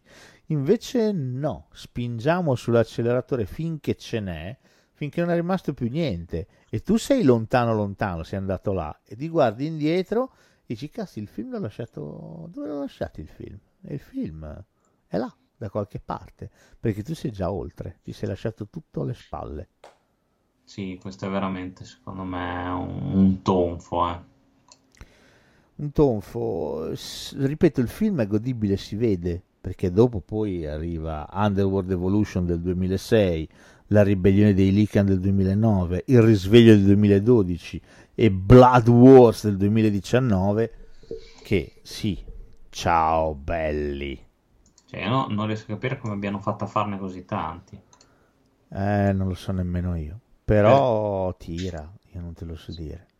A parte il primo, però, secondo me gli altri non hanno neanche incassato queste cifre astronomiche. Poi, boh, Bah, forse c'era qualcuno che ci faceva i giochi di ruolo sopra, chi te lo può dire? Io, dico la verità, non lo so. Io avevo un amico che faceva i giochi di ruolo, quelli proprio belli convinti. Lui giocava con un gruppo di altri a vampiri e, e giocavano anche nella vita reale ogni tanto, cioè si erano immedesimati talmente, cioè, quindi chissà, forse c'è qualcuno che ha fatto il gioco di ruolo di Underworld, ma aspetto di tutto, ma aspetto questa vampira che sembra, sembra Nikita.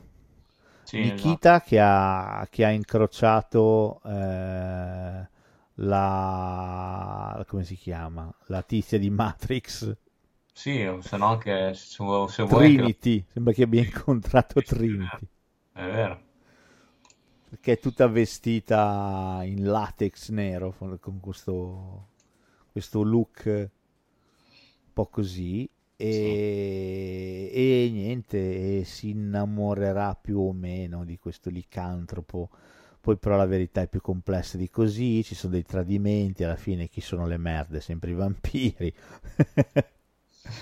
E poi insomma, sì, il boh, non lo so, un Blade 2 fatto molto male. Eh, gli altri film sono, sono inguardabili, gli altri film sono veramente, cioè non lo so, la, boh, la voglia di buttare giù una specie di, di mitologia quando non ce n'era veramente alcun bisogno. Sì, sì.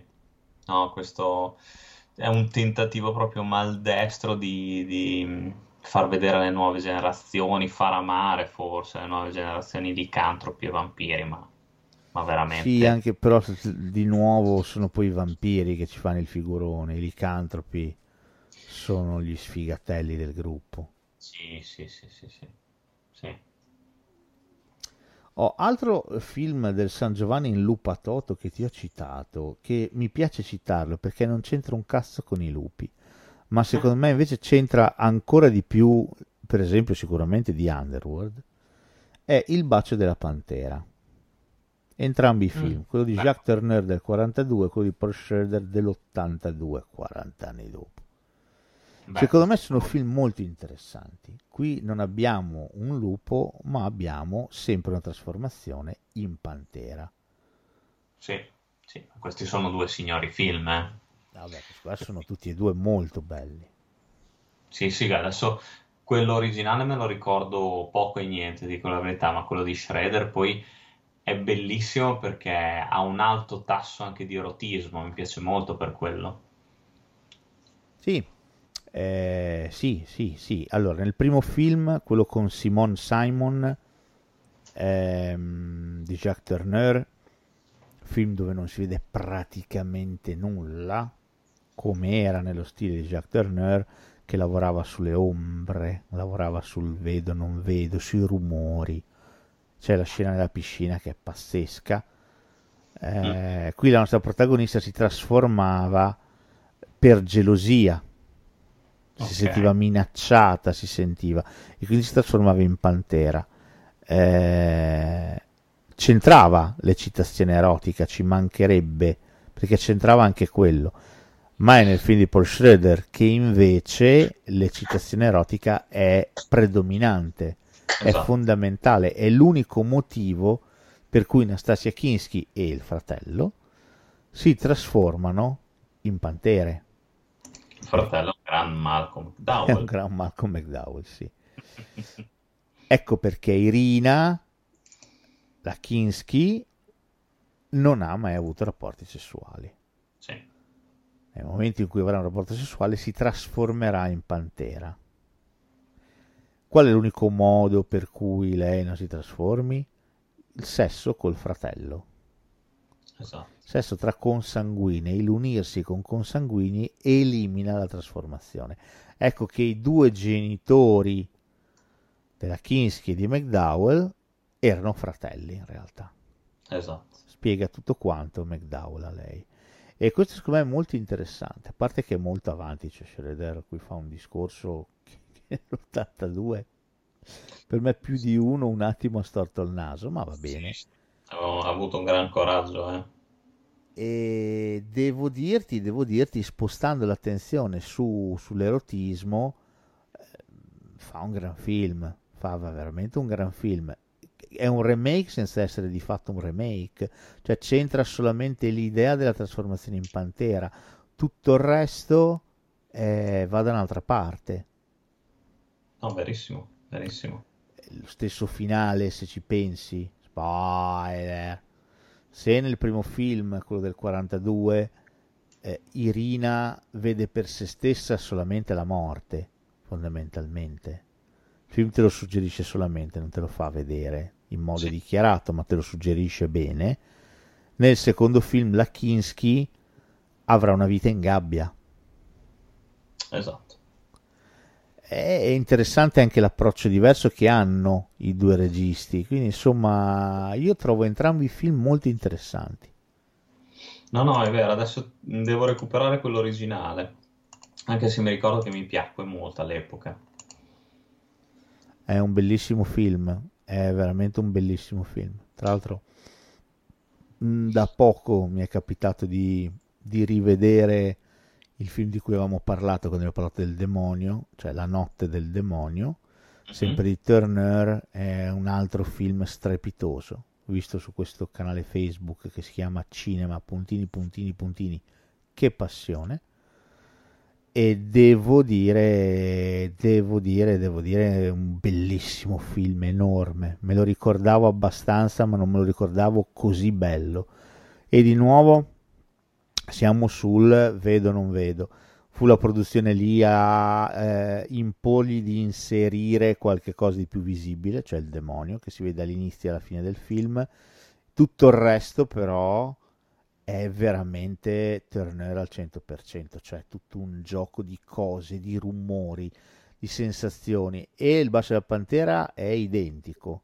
Cioè c'è la scena della piscina che ti ho citato prima, dove Rina si trasforma e minaccia eh, colei che crede sia l'amante del suo uomo, che è pazzesca per quanto è bella, per quanto è girata bene è meravigliosa. Tant'è che la, la, ragazza, la protagonista che si trova nella piscina, pensa di essersi immaginata tutto. Quando torna eh, fuori, quando esce dall'acqua, si accorgerà che ha i vestiti tutti strappati. E allora si renderà conto che non è stato un sogno, non è stata un'allucinazione, ma era qualcosa di vero, di reale.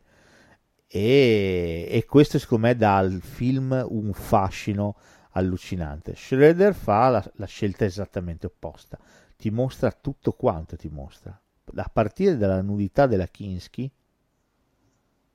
fino sì. a darti una trasformazione assolutamente in, in bella vista. No, è vero. Senza è vero. nascondere nulla. Quindi è molto interessante anche l'approccio diverso. Eh, per me sono due film molto, molto interessanti e hanno a che fare, non certo forse con la licantropia, ma sempre siamo da quella parte lì. Beh, sì, è vero, è vero in un certo senso, poi c'è comunque la tragicità di questa metamorfosi. Sì, assolutamente, assolutamente. Sono veramente due, due bellissimi film. Recuperateli entrambi. Il secondo, quello dell'82 di Schroeder, alla colonna sonora di Giorgio Moroder, canzone finale eh, di David Bowie. Quindi insomma, si ascolta sempre volentieri. Un bel David Bowie si ascolta sempre molto, molto volentieri. Poi ha delle immagini bellissime, ha delle immagini sognanti, eteree, veramente oniriche, devo dire bellissimo anche il secondo film, bellissimo. Va bene, ti cito il film che ha dato il là a questa, a questa puntata, nel senso che forse lo sapete, l'ho già detto, però se non, se non l'ho detto lo, lo, lo, dico o lo ridico qui, eh, funziona più o meno così, che mi capita delle volte di vedere delle cose mi si accende un qualche cosa e dico, eh dai, sarebbe bello fare una puntata sua dove inizio a pensare ad altri titoli inerenti. Perché? Perché mi è capitato di vedere un film del 2021 diretto da Josh Ruben che si chiama A cena con il lupo. Che devo ancora recuperare io questo. Che devi ancora recuperare. Sì, lo so che non hai fatto i compiti, però Eh, no. ti perdono, sei giustificato, sei giustificato. e, e niente, ho visto questo film, allora ho, ho detto dai che la puntata è, è venuto il momento di sfoderarla. Siccome ero lì da un po' che ci lavoravo, ho preso la palla al balzo e ho detto va bene, la usiamo adesso, via, facciamolo. e allora, è vero, è venuto il momento di fare la puntata a Mannara. Ho A cena con il lupo, che è un film distribuito dalla BIM, ha un titolo italiano patetico perché vuole riprendere, sempre distribuito dalla BIM, Cena con delitto.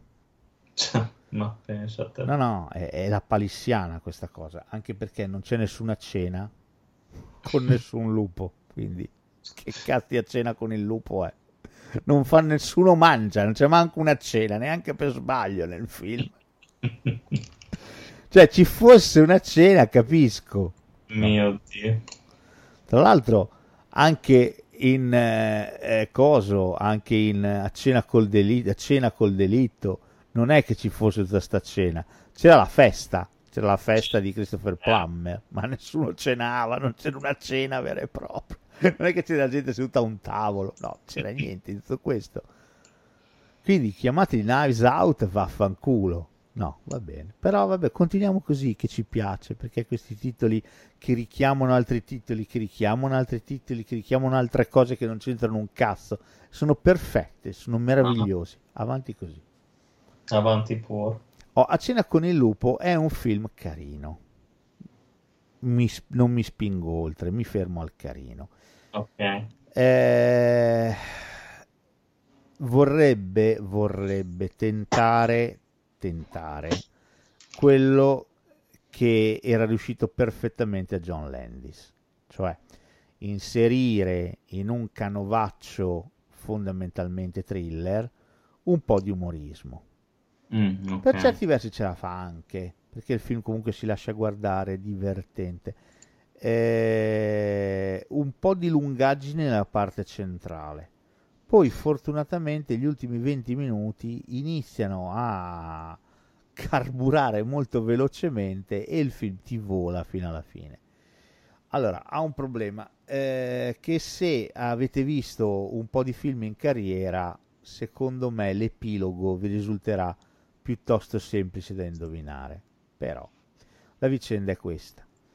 Eh, in una comunità rurale, in quei paesini minuscoli fatti da quattro case e mezzo, ok? Paesino tra l'altro in, eh, in odore di cambiamenti, perché c'è l'affarista del luogo che sta facendo un gasdotto, vuole comprarsi tutti i terreni e fare un mega gasdotto, comprandosi praticamente l'intera città. Eh, c'è chi è favorevole, c'è chi è contrario, ovviamente i poveri, quelli che non hanno un reddito esagerato, sono super favorevoli, quelli che invece hanno un ottimo reddito eh, sono per lo più contrari. In questa logica di eh, diffidenza tra famiglie, tra persone, eccetera, cosa succede? Arriva eh, il nuovo Ranger, ok? Trasferitosi da una città a un'altra, arriva il nuovo Ranger che ha dei problemi, nel senso che lui è, eh, praticamente è stato scaricato dalla fidanzata, sembra la persona più gentile del mondo, persona più, più accomodante del mondo, che ascolta tutti e, e non, è mai, non, è mai, violento, non è mai cattivo, non ha mai una parola fuori posto per nessuno, il classico pezzo di pane. In questo contesto eh, le persone iniziano a morire. Chi è stato? È stato un lupo mannaro. Attenzione, tutti quanti si chiudono nella, eh, nell'albergo della città, fondamentalmente. Ok. Uno di loro, però, probabilmente è il lupo mannaro. Chi è, chi non è, chi è, chi non è, per, ognuno per sé, Dio per tutti. Alla fine la, vera, la verità verrà svelata. Non vi dico altro, questo è uscito ora quindi noleggiatevelo, guardatevelo, non è assolutamente male, è divertente. Non è divertente non è neanche divertente, ma è divertente il giusto, quindi ci sta. Non siamo alla risata sguaiata, ma non siamo neanche dalle parti della risata hipster, quindi quella via di mezzo che piace a me. Devo dire, l'impianto thriller c'è abbastanza, che quando deve far paura, non dico che fa paura perché non è vero, però insomma due o tre momenti ci sono, soprattutto nella parte finale. Devo dire, il filmino non è, non è male. Mm, ok, quindi consigliato. Abbastanza consigliato questa cena con il lupo, dimenticando il titolo italiano. Eh, devo dire, non è male, si lascia, si lascia guardare volentieri. Okay. Non fosse altro per uh, di nuovo l'utilizzo del lupo mannaro, che è una cosa così rara e, e poi anche un po' insolita, nel senso che comunque è un lupacchiotto un po' così un po' diverso, un po', okay. un particolare, un po' diverso, quindi insomma perché no? Questo potrebbe divertirvi, una classica serata estiva, calda, siete lì con il ventilatore sulla coppa, non sapete cosa fare, vi guardate questo bel filmino che tra l'altro vi raffrescherà perché è ambientato in una zona montuosa dove spesso nevica, quindi ah, vi sentirete anche meglio guardando. Concludo il, uh, il, giro del San Giovanni in Lupatoto con uh, un film di Sergio Stivaletti del 2004 che si chiama I tre volti del terrore. Carino questo, questo molto molto carino, secondo me.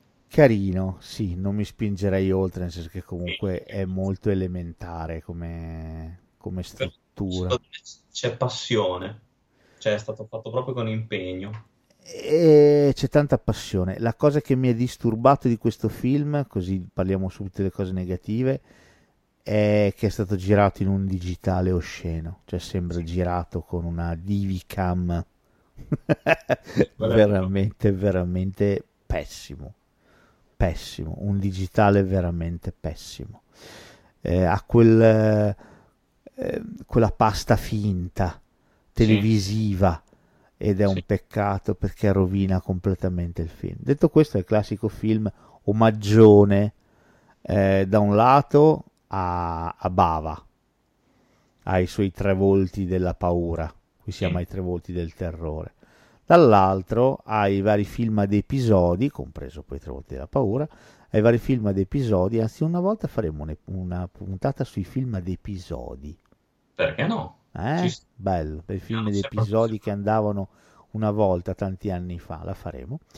E quindi sì, eh, e le cinque chiavi del terrore, la bottega che vendeva la morte, eh, va a strizzare l'occhio a quella roba lì. Lo stesso finale è identico a quello delle cinque chiavi del terrore lo stesso svolgimento identico, perché anche a 5 chiavi del terrore siamo su un treno, sti ricordi. È vero. È con vero. Peter Cushing con le, con le, carte che legge il destino di quelli che stanno nello scompartimento con bellissimo, lui. Bellissimo, tra l'altro, quell'episodio. E qui invece abbiamo un losco figuro che sempre arriva in treno e con una specie di sfera, una palla, la... legge il futuro di queste persone, il futuro. Eh, la rappresentazione di un sogno fondamentalmente. Ogni episodio è una cosa diversa. E c'è il primo episodio che è proprio su un lupo mannaro. Si chiama L'anello della luna, se ricordo bene. E ci sono. Sì, ci sono due tizi che decidono di profanare una, una tomba e di portare via su commissione tutto quello che contiene. Eh, uno dei due, mentre sta saccheggiando il sarcofago, fondamentalmente, si accorge di questo anello che gli sembra prezioso e decide di non condividerlo con l'amico, ma se lo tiene per sé. Una volta arrivato a casa se lo infila, poi non riuscirà più a toglierselo, e niente, con la luna piena l'anello lo farà trasformare notte tempo in lupo mannaro. E il nostro inizierà ad attaccare persone, fare danni, eccetera, eccetera, fino a che non verrà fermato ed è la parte interessante del, dell'episodio in un modo assolutamente insolito, da un personaggio assolutamente insolito, quindi insomma non, non male. Il film è carino, si vede che c'è tanto cuore, c'è tanta voglia di giocare col genere, di restituire un sentito omaggio a, all'orrore che fu. Quindi da questo punto di vista eh, tanti complimenti. La realizzazione è un po' poverella, questa è l'unica cosa che dispiace. Quello è vero, quello sì, sono d'accordo con te. La realizzazione purtroppo è un po' poverella, però insomma eh, se riusciamo a passare sopra questo, e direi che ce la possiamo fare senza, senza problemi, il film, il film si guarda. Tra l'altro lo trovate su YouTube completo, quindi perché no? Sì, teniamo poi sempre presente che si tratta di un film italiano, quindi insomma, sempre lode. Assolutamente, tra l'altro nota interessante, il regista Sergio Stivaletti è un effettista. Esatto. È, un, fa, è uno che fa effetti speciali, infatti il film ha anche la trasformazione in lupo che non è malvagia, quindi insomma non è, non è così, così schifoso. Poi devo dirti la verità, me questi tipi di, di, film qui dove davvero vedo più il cuore e l'anima che il resto mi, mi colpiscono sempre, nel senso che mi, mi fanno stare bene. Sono, da, sono, d'accordo con te, cioè, si, si, nota proprio veramente l'impegno, la passione, soprattutto gli omaggi che hai citato tu prima ai maestri del genere. Sì, eh, secondo me sono film eh, che pur sbagliando, inciampando, mh, riescono comunque ad avere una, una, fortissima dignità perché hanno una forte identità. Beh. e la portano fino in fondo senza paura, senza vergogna, cioè non c'è bisogno dei milioni per fare un grande film, c'è bisogno di, di storia, di sceneggiatura e, e di crederci, di volerlo fare alla fine basta solamente quello. Poi è vero, è recitato un po' così, è fotografato un po' cosà, però chi se ne frega, chi se ne frega. Sì, sì, sì, sì. No, è vero, sono d'accordo. Quindi per me recuperatelo, perché questi film ce ne fossero, ne avremmo veramente bisogno. Oh, prossima tranche si chiama Lupi Alberti. Ricorderai che c'è il meraviglioso fumetto Lupo Alberto di Silver. Ah, fantastico, fantastico Lupo Alberto. Eh, sì, è stato uno dei miei sogni bagnati da ragazzo, che mi piaceva da impazzire, lo adoravo. Io Lupo Alberto, a parte che prendevo il mensile in edicola, però già lì si era rovinato.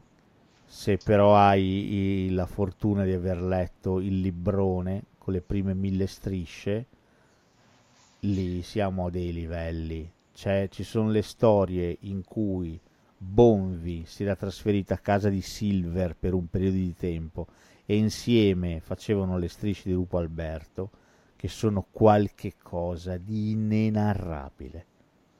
Non so se le hai mai letti. Con Lupo Alberto ed Enrico La Talpa che, hanno, che decidono di creare un movimento tutto loro. Tutto parte dal fatto che Enrico La Talpa si scopre che è omosessuale. E vabbè, qui siamo in un, in un regno magico e decidono di creare un movimento loro e non sanno come fare, come, cre- come chiamarsi? Decidi di chiamarsi bravi ragazzi. Allora, che simbolo usiamo? Vedono passare una stella cadente e disegnano una stella stilizzata, pentacolo praticamente, mm-hmm. col cerchio intorno che fa unità e loro come si chiamano? Bravi ragazzi, quindi BR. Cioè, oh, ma fantastico, fantastico. Cioè, siamo a dei livelli, siamo a dei livelli altissimi, altissimi. Andatevi a recuperare le prime mille strisce di Lupo Alberto, perché stiamo parlando di qualcosa di enorme. Va bene, Enrico La Talpa e Lupo Alberto col cartello BR, cioè, fantastico. Va bene, comunque insomma, detto questo, parliamo dei lupi alberti, cioè quei lupi un po' letterari, ecco. Ok. E partiamo proprio dal tuo amico, unico indizio della luna piena, da te citato prima, di Daniel Etias del 1985, tratto dal racconto lungo di Stephen King. Silver Bullet. Yes. Che, che, che, che film carino questo qua. Odiato da tanti, invece tanto carino. Anche, anche, secondo me, questo non capisco perché l'abbiano così snobbato e criticato, che è molto semplice nello svolgimento, se vuoi un po' prevedibile, molto figlio dei suoi tempi, però secondo me è molto molto carino. Non fosse altro per il rapporto che c'è tra il protagonista e la sorella e lo zio, e la figura dello zio. Un Gary Busy assolutamente in forma. Esatto. È eh. l'unica forse da buono della sua carriera. Beh, delle... dai, anche Mercoledì da Leoni, Point Break. Però sì, si contano sulle dita di una mano. sì, beh, aveva questa facciotta un po' così. Ma guarda, eh, la, la trama è banalissima. Siamo sempre nella classica cittadina del Maine. Iniziano a morire persone, inizia a morire anche bestiame. C'è un lupo mannaro Esatto. Nessuno ovviamente sospetta questa cosa, a parte il piccolo protagonista che è paralizzato, ha una sedia a rotelle e la Silver Bullet del titolo originale è una sedia a rotelle motorizzata che gli ha costruito lo zio, sua praticamente figura paterna fondamentale, e il ragazzo scopre che invece si tratta di un lupo mannaro. Sì. E arriverà anche a ferirlo in un occhio con un fuoco artificiale. Esatto arrivando così anche a scoprire l'identità del lupo mannaro. Quindi il film è tutto qua, fondamentalmente. Però gli effetti speciali a me sono piaciuti tanto. L'unica cosa che un po' un po' quando si vede proprio il lupo mannaro che sembra proprio un orsacchiottone, però al di là di quello ci passo sopra, non mi interessa, ti dico la verità. Per me gli effetti speciali sono tosti, è piuttosto sanguinolento il film, perché ci sono teste staccate, sangue e compagnia cantando. Sono scene che danno da fare veramente. Sì. E poi insomma, io cosa devo dirti? Per me questo è un ottimo film.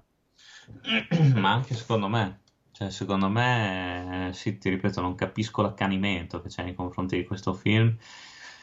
E poi io penso che sia un, un ottimo, non dico un'ottima trasposizione, però sicuramente buona trasposizione di, di King. Sì, sì, il racconto è molto molto semplice, dico la verità, non, è, non si discosta dal libro, non aggiunge, non toglie nulla, cioè il film è esattamente il racconto, non c'è niente di più, niente di meno. Per me, per me ci troviamo di fronte a un ottimo adattamento e ci troviamo di fronte a un buon film, poi forse è figlio dei suoi tempi? Sì, vero, te lo concedo. È un po' così, un Poi po' sì. semplice. Oh, sì. sì. Va bene, sì, va te lo concedo. Però chi se ne frega, cioè eh, c'è tanta robaccia pseudo horror dedicata agli adolescenti che una testa mostrata non si vede neanche per sbaglio. Quindi e poi comunque cioè, è un film che ha anche un messaggio, veicola anche un messaggio, cioè comunque anche in questo senso, cioè, è bello come la figura dello zio eh, che a sua volta è una figura da, da emarginato, da, da, loser, cioè con gravi problemi di alcol, ma allo stesso tempo è l'unico che tratta da, da, da pari il, il protagonista cioè che non lo vede su una sedia a rotelle. Sì, è vero. Quindi, quindi anche questo è un bel messaggio, un messaggio molto importante. No, sono d'accordo, per me questo film, guarda, è carino da morire. Poi ti dico la verità, negli anni l'ho rivisto spesso e volentieri a intervalli di 5 anni, 3 anni. Oh, ogni volta che lo rivedo, devo dire, mi piace sempre di più. Quindi qualcosa vorrà dire. certo, certo. Oh, prossimo film eh, Michael Wadley 1981 Wolfen la belva immortale. Questo non mi ricordo quando ne avevamo già parlato. Ah, secondo me l'abbiamo solo tirato fuori per sbaglio. Mi ricordo che ne abbiamo, l'abbiamo citato sì. però parlato parlato proprio mi sembra strano.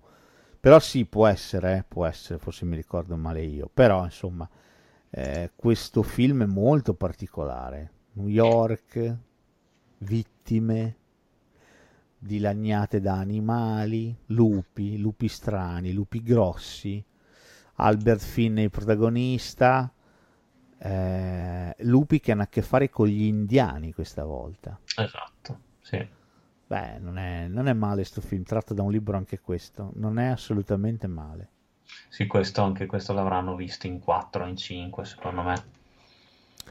A parte che è un film dell'81, quindi qualcosa vuol dire, però sì, non, non, è il classico film che riproponi, ecco, a notte horror, nel senso che comunque è un film un po', un po così. Eh, sì, sì, sì, un po' caduto nel dimenticatoio, però per me non è male. No, no, è vero, ha una gran atmosfera anche questo. E poi è interessante anche qui come viene esplorato l'aspetto del lupo mannaro. A parte che ci sono delle scene, se non ricordo male, ci sono delle scene in soggettiva fatte molto bene. Sì, e questo è proprio il film che ha, eh, credo, inaugurato quel tipo di ripresa lì, dalla soggettiva da parte dell'animale. Mm, mm, mm, mm, mm.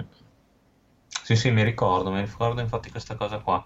Non ero sicuro che fosse Wolfen, ma avevo qualche reminiscenza. No, questo è, un, questo è un buon thriller, questo è un buon thriller, c'entra nei lupi mannari, eh, Albert Finney è bravo come al solito, devo dire questo, questo, questo thriller metropolitano, eh, interessante il fatto che c'entrino gli indiani, non, non male.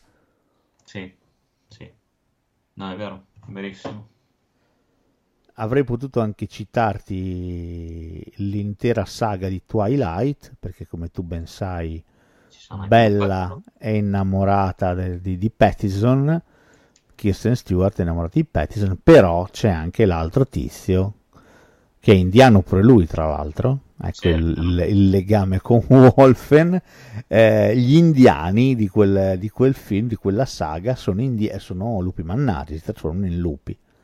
Quindi, eh ci stava anche, anche Twilight, assolutamente, da citare in questa, in questa puntata. Bah, tra l'altro saga che ha appassionato milioni di lettori in tutto il mondo e ha appassionato soprattutto milioni di giovani in tutto il mondo, quindi perché sì, no? Sì. Eh, perché no? Eh, piuttosto che essere appassionati di eh, me contro te, preferisco che guardino Twilight. Eh, eh, sono d'accordo, sono inevitabilmente d'accordo in questo senso. Vedi che siamo d'accordo. Ma concludo per me col film più, più interessante di, questo, di questa tranche, un film del 1984 diretto da Neil Jordan che si chiama In compagnia dei lupi. Questo lo vidi, però non me lo ricordo tantissimo. Ah, questo per me è un film della Madonna. Tra l'altro c'è su YouTube questo, eh. Mm, okay. eh, non c'è su nessuna piattaforma di streaming, anche qua di nuovo interessante, ma eh, le piattaforme di streaming completamente dimenticano questi film, difficile che ci siano, a parte il classico voglia di vincere che lo trovi, ma il resto eh, resta completamente sperduto nel nulla. Ed è un peccato perché cioè, alcuni film sono sono film importanti, c'è Il basso della pantera di Paul Schroeder, è un film importante, è un film famoso, non capisco perché relegarlo nel nulla, però chissà, forse un giorno me lo, me lo spiegheranno perché Netflix non, uh, non, ha una sezione classica con uh, questi film qui, che invece secondo me andrebbero assolutamente recuperati. Eh, detto ciò, in compagnia dei lupi di Neil Jordan, secondo me è, è intanto forse il film più bello di Neil Jordan. Però detto questo, eh, prende a piene mani eh, da Cappuccetto Rosso, ecco l'origine letteraria, eh, ma non solo. La storia è quella di una ragazza che si addormenta nel suo letto, ha un sonno particolarmente agitato e sogna, si trova catapultata in, uh, in un mondo fiabesco, attraversa proprio un bosco delle fiabe dove i funghi sono giganti, dove c'è un orsacchiotto gigante, alcune cose che sono nella sua camera gigantesche, attraversa questo bosco che è una specie di, di passaggio, si troverà in un paesino medievale, in un medioevo non ben precisato. Okay. E, e, niente, si troverà ad avere un, una nonna, che è Angela Lansbury, che le racconta delle storie, le racconta delle favole, e le, la mette sempre in guardia, la mette in continuazione in guardia contro il, eh, gli stranieri, i lupi, il bosco e, e lo fa raccontandogli delle storie. Lei stessa, la ragazza, racconterà a sua volta delle storie e devo dire il film si gioca su, su, queste, su queste favole fondamentalmente. Nella prima una donna vede ritornare il suo uomo dopo una vita che, che era stata lasciata okay. e quest'uomo si trasformerà in lupo ma verrà poi ucciso dal nuovo compagno di lei e anche quella una scena male, non male tra l'altro il lupo è Stephen Ria mm. è decapitato c'è una, una scena bellissima è decapitato quando si è trasformato in lupo e la testa finisce in una tinozza piena di latte e la sua testa ritorna normale. Devo dire, avevo un gran gusto per questo tipo di, di trovate Neil Jordan. Eh, non solo, c'è un'altra favola dove una, una strega fa un sortilegio perché è stata lasciata abbandonata dall'uomo che si sposerà con un'altra tizia ed è un aristocratico e al pranzo di nozze trasforma tutti gli invitati in lupi. Bellissimo. E ci sono tutte queste storie e devo dire si intrecciano, si intrecciano favola con realtà che poi non è una realtà ma è un sogno perché la ragazza sta sognando fino ad arrivare al finale in cui il sogno entrerà nella realtà.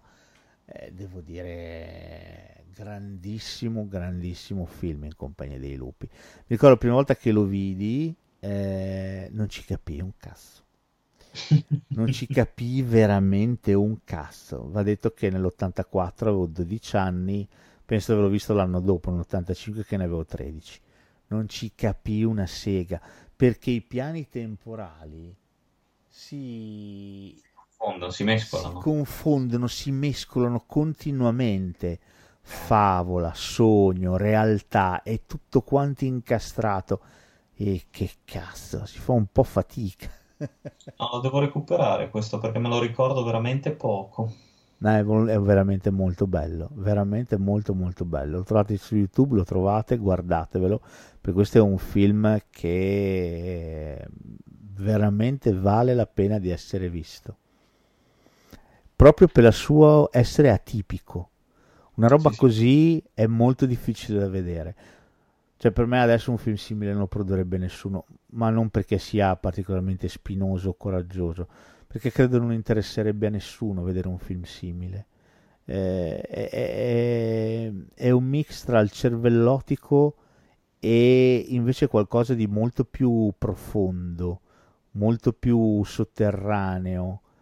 Eh, e quindi è interessante vedere questi due piani come si mescolano Devo dire per me questo è un ottimo film, veramente veramente un ottimo film. Io credo che adesso come adesso non gli fregherebbe più una ceppa a nessuno di produrlo.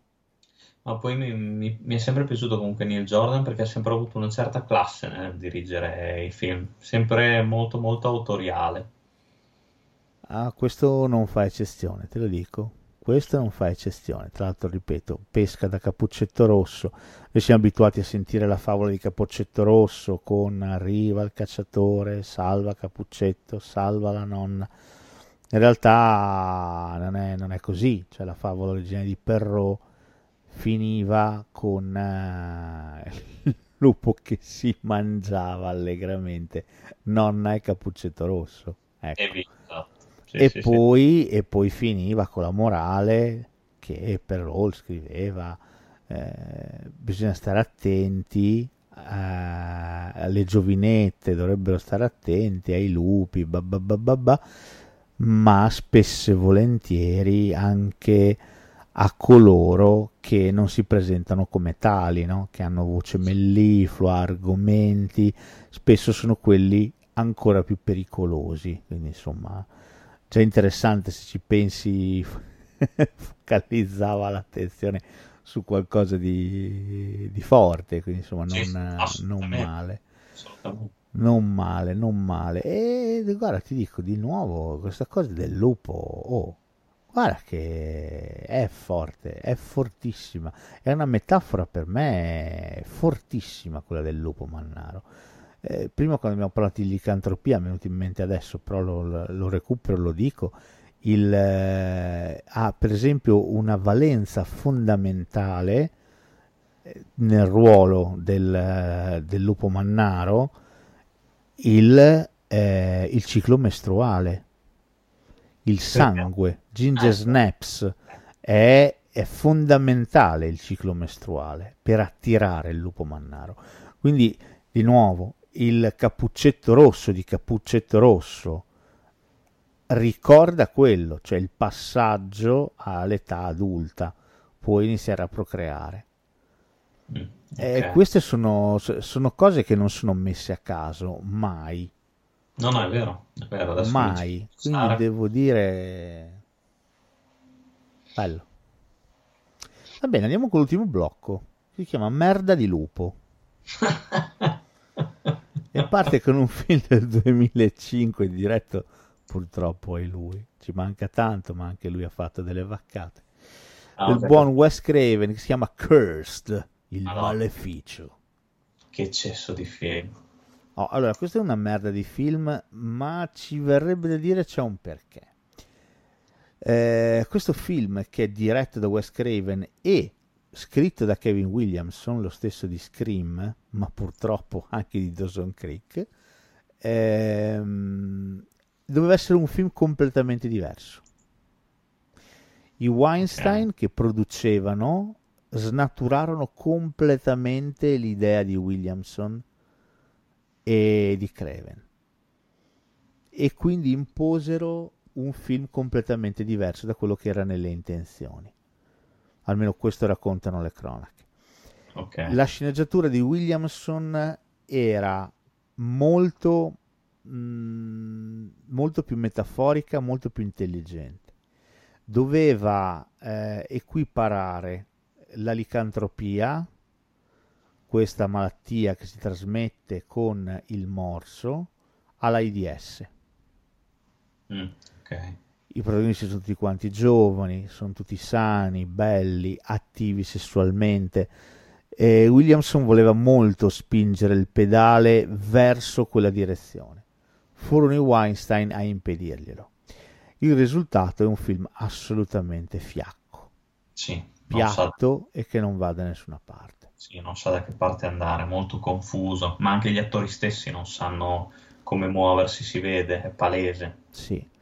La, la storia di, dei due fratelli, Cristina Ricci, la maggiore, e Jesse Eisenberg, il minore, che una notte hanno un incidente in auto e vengono aggrediti da un lupo mannaro, da qui in poi inizieranno la loro inesorabile trasformazione, se non che se trovano il lupo mannaro che li ha feriti possono rompere la maledizione e così non trasformarsi più in lupi mannari è veramente messa in scena con un piattume da Craven che non ci si crede sia un suo film. Poi brutti gli effetti speciali anche. Brutti gli effetti speciali, troppo digitali. Eh, la trama è molto confusa. Eh, sì. Quando alla fine no, sono stato io, no, non è vero, è stato lui. Sì, perché volevo eh, che tu ti trasformassi insieme a me, così vivevamo felici con te. Sì, il finale è molto raffazzonato. È molto raffazzonato, è molto confuso eh, di nuovo tarallucce e vino tutta la vita, che figata. Vorrebbe essere esattamente come Scream, eh, divertente, ma non ci riesce. Questa volta gli va buca. Eh, come Scream riusciva a essere un compendio del cinema horror, come questo qui risulta a malapena un bignamino sulla licantropia. Sì. Devo dire no, proprio, proprio no. No, questo sì, sì, sì. Proprio di è proprio piatto, inutile questo film. È veramente, veramente bruttino questo. Come altrettanto è brutto un film diretto da Joe Johnston, che non è Johnny Jojo Jones. Joe Johnston, un film del 2010 che si chiama Wolfman. Mamma mia, con questo. Benicio del Toro e un orsacchiottoso Anthony Hopkins che praticamente sembra la stessa scena, rifanno la stessa scena di Voglia di vincere. E questo voleva essere il film definitivo sui lupi mannari. Eh, doveva essere, tra l'altro, doveva dirigerlo Mark Romanek, quello che ha fatto One mm. Hour Photo, quello che ha fatto eh, Don't Let Me Go. Sarebbe stato un, un, punto di vista interessante. Sicuramente più di quello sviluppato dal regista di Tesoro mi sono ristretti i ragazzi. Quindi devo dire che per me Joe Johnston con l'horror ci azzecca come io con uh, il soglio pontificio. e, e Wolfman è lì a urlarlo a gran voce il film è, è, abbastanza patetico, la storia di Benicio del Toro che dopo essere stato in America un sacco torna a casa e il fratello e poi è morto il fratello, allora bisogna seppellirlo. Chi è stato? Ah, è stato un lupo mannaro. Ah, ma chi sarà il lupo mannaro? Alla fine è il padre. Sì. E lui, e lui si lupo mannarizza pure lui però aspetta, lo vogliamo aiutare, va dal dottore. È proprio, proprio una storia fiacca, fiacca, fiacca, brutta. brutta Ma lei chi è la Plant? Sì. Eh, infatti anche Pensa lei un po'. Anche lei è molto molto fuori parte. E poi c'è cosa? C'è Ugo Viewing anche. Sì, è vero che, che fa, fa. Sì, sì. Sì, sì, che brutto, che brutto film. Questo è proprio un brutto film. Questo è proprio inutile. Benicio del Toro spaesatissimo. Sì, poi è troppo patinato sto film. Troppo, Sì. troppo, No, troppo. no, patinatissimo. Benicio del Toro sembra uscito da Traffic e non ha capito bene. Ha assunto una dose stupefacente in più. È, nel set per sbaglio. Si guarda in giro un po' attonito Sì, e basta. Ah, il film è veramente brutto. A parte che ci sono dei momenti di overacting, tipo lui sulla sedia quando si trasforma, ah! Cioè, che sono veramente patetici. Non si può guardare. Dispiace, non si può guardare. sì, sì. Questo è proprio Dispiace. un brutto film. Sì, sì, è vero. Bah, non scherza neanche un film di cui abbiamo già parlato, però giusto l'ho messo per citarlo, perché parlando di merda non potevamo non citarlo. Un film di Mike Nichols del 1994 che si chiama Wolf. Merda. Sì, sì, questo è proprio vergognoso. Questo... Questo sì, questo ci voleva, guarda, giusto Jack Nicholson poteva sopravvivere a Wolf. Questo veramente è... è-. Solo Jack Nicholson. Già Michelle Pfeiffer un po' ci è rimasta sotto, nel senso che dopo questo film qui ha lavorato un po' meno. Sì, no, ma- Però solo Jack Nicholson poteva farcela rialzarsi dopo questo film qui. Questo film qui veramente con l'orsacchiotto, ma non ha neanche l'orsacchiotto. Qui gli attaccano due peli in faccia e basta, e gli mettono una lente contatto colorata, riga. Hanno già fatto la trasformazione in lupo. cioè, qua ci sono delle scene che sono ridicole proprio. Cioè, la, la scena dove piscia nel bagno, quella lì mi rimarrà sempre impressa. No, per me il peggio è il, il combattimento nella stalla a, Sì, a, a suon di balzelloni sui trampolini elastici, sembra, da una parte all'altra. Una roba Sì, sì, veramente patetica. probabilmente è stato fatto veramente così. Ah no, veramente brutto, cioè una cosa che non si guarda. Ne avevamo parlato sulla monografia di Michelle Pfeiffer, però insomma andava, andava citato tra le merdacce lupate. No, no, è, è, atroce. Questo film è veramente atroce. Statene alla larga se non l'avete mai visto meglio. Sì, sono, sono d'accordo. È veramente brutto questo film qui. Pensi che io lo andai a vedere al cinema bello carico, eh, dicendo sì, sì, Michelle Pfeiffer, ah, sì, Jack Nicholson, sì, i lupi mannari, sì. Uh, sono uscito che volevo picchiare la cassiera. Forse potrei averlo anche fatto, non lo ricordo. È proprio noioso, noioso, lungo inconcludente anche questo.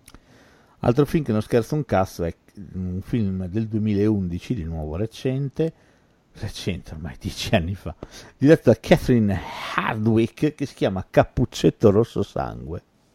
Sì, anche questo spinge parecchio. A cosa gli sia saltato in mente a questi? Di fare la versione softcore di Cappuccetto Rosso, molto soft e molto poco core, prendendo Amanda Seyfried come protagonista. Buonissima lei, eh? Buona, eh? Come il pane, eh? niente da dire, però. Lei che fa Cappuccetto Rosso in, in sto casti villaggio dove hanno un problema con un lupo mannaro e, e chiamano Gary Oldman ad aiutarli, grande cacciatore esperto di lupi mannari. Se non che, questo ve lo spoiler, fa talmente cagare che c'è state lontani come la merda. Sì sì. Cioè, questo il, è il padre di lei, il lupo mannaro. Sì, e no, lei ma... capisce quando il lupo mannaro parla. Cioè, lui ha fatto tutto perché doveva scappare, eh, doveva trasformare in lupo anche lei e sua sorella e vivere insieme. Quando ha scoperto che la sorella di lei non lo capiva, quello che lui diceva del lupo mannaro l'ha ammazzata. Che tristezza. Che schifo di film, veramente. Però lei il lupo lo capisce. Che, che schifo. Questo, se non sbaglio, mi addormentai anche mentre lo guardavo. Questo è veramente brutto. Questo è veramente brutto. Nel senso che questo è il classico film che vuol fare un po' il figo. La neve, le inquadrature un po', un po' ricercatine, il rosso della mantellina sulla neve tutte quelle cose classiche, no? quelle inquadrature un po' stilose, quelle scelte proprio un po' stilose, cioè veramente è un'ecatombe questo film, è veramente un'ecatombe. Oh, merda. Lei con questo sguardo da cerbiattona, ma che brutto. No, no, questo, questo proprio, anche questo, non dico che sia peggio di Wolf, ma siamo lì. Sì, e siamo lì, sai che cosa? Che in Wolf ci sono attori coinvolti di un certo peso, quindi eh, forse è peggio. Eh, questo qui alla fine è il classico film che andava dietro alla moda di Twilight. Sì, e allora, e allora ci abbiamo buttato dentro anche Cappuccetto Rosso Sangue, così, perché faceva figo. Ma porca puttana. Oh, concludo la nostra merda di lupo con un film del 2004 diretto da Steven Sommers che si chiama Van Helsing. Beh, questo dai, non riesco a... una parte di me non riesce a non volergli bene questo film. Mm. Diciamo perché che... mai? ah, perché eh, andavano di moda sti film poi all'epoca. Quindi dai, se non altro gli do gli do le, cioè, non dico il premio perché sarebbe esagerato, però apprezzo il fatto di aver voluto creare questo Van Helsing fig- figo. Poi Hugh, Hugh Jackman, dai, non è neanche male qua, secondo me. Ma io eh, ne abbiamo già vagamente parlato di questo film, non mi ricordo a che merito. Forse quando abbiamo parlato di... Boh, vabbè, non mi ricordo.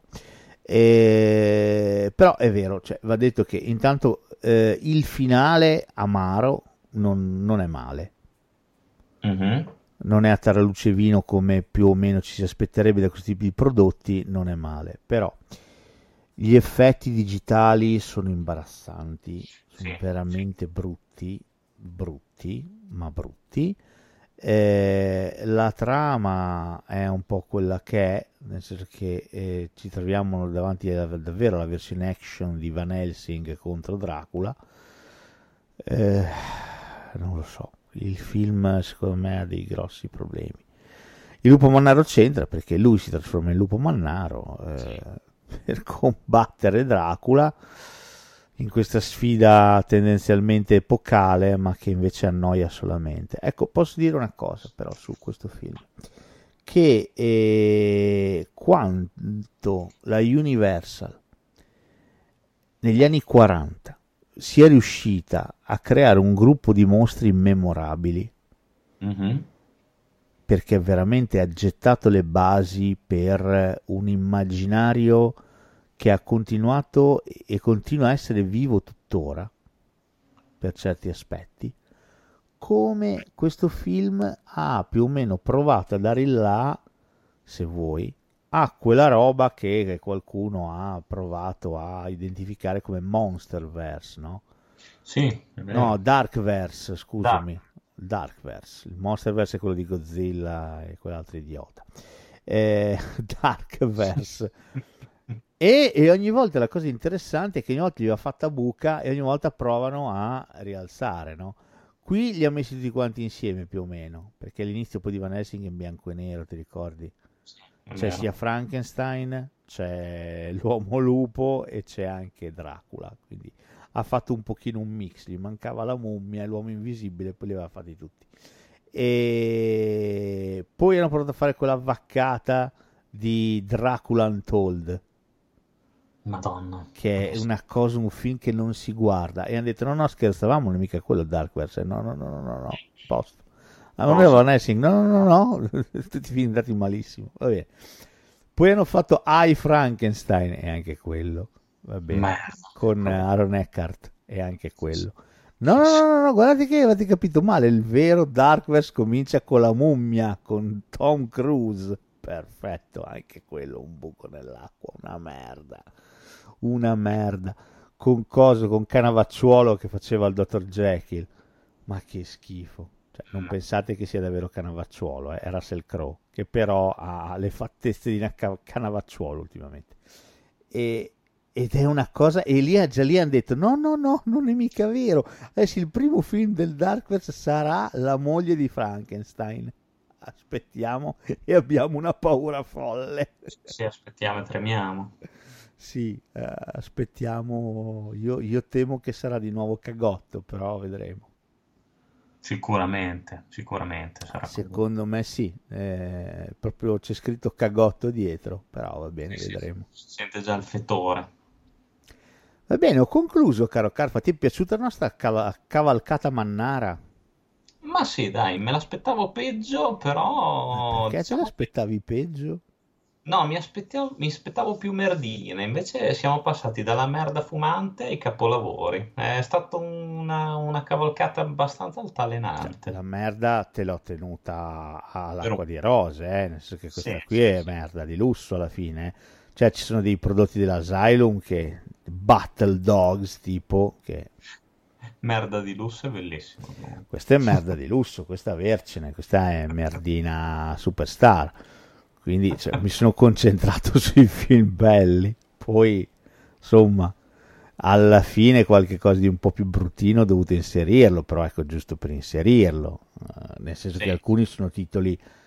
Eh, Wolfman comunque è un film recente, se lo ricordano comunque tutti. Wolf è abbastanza famoso, Van Helsing, insomma, ho dovuto diciamo inserirli, avrei potuto evitare.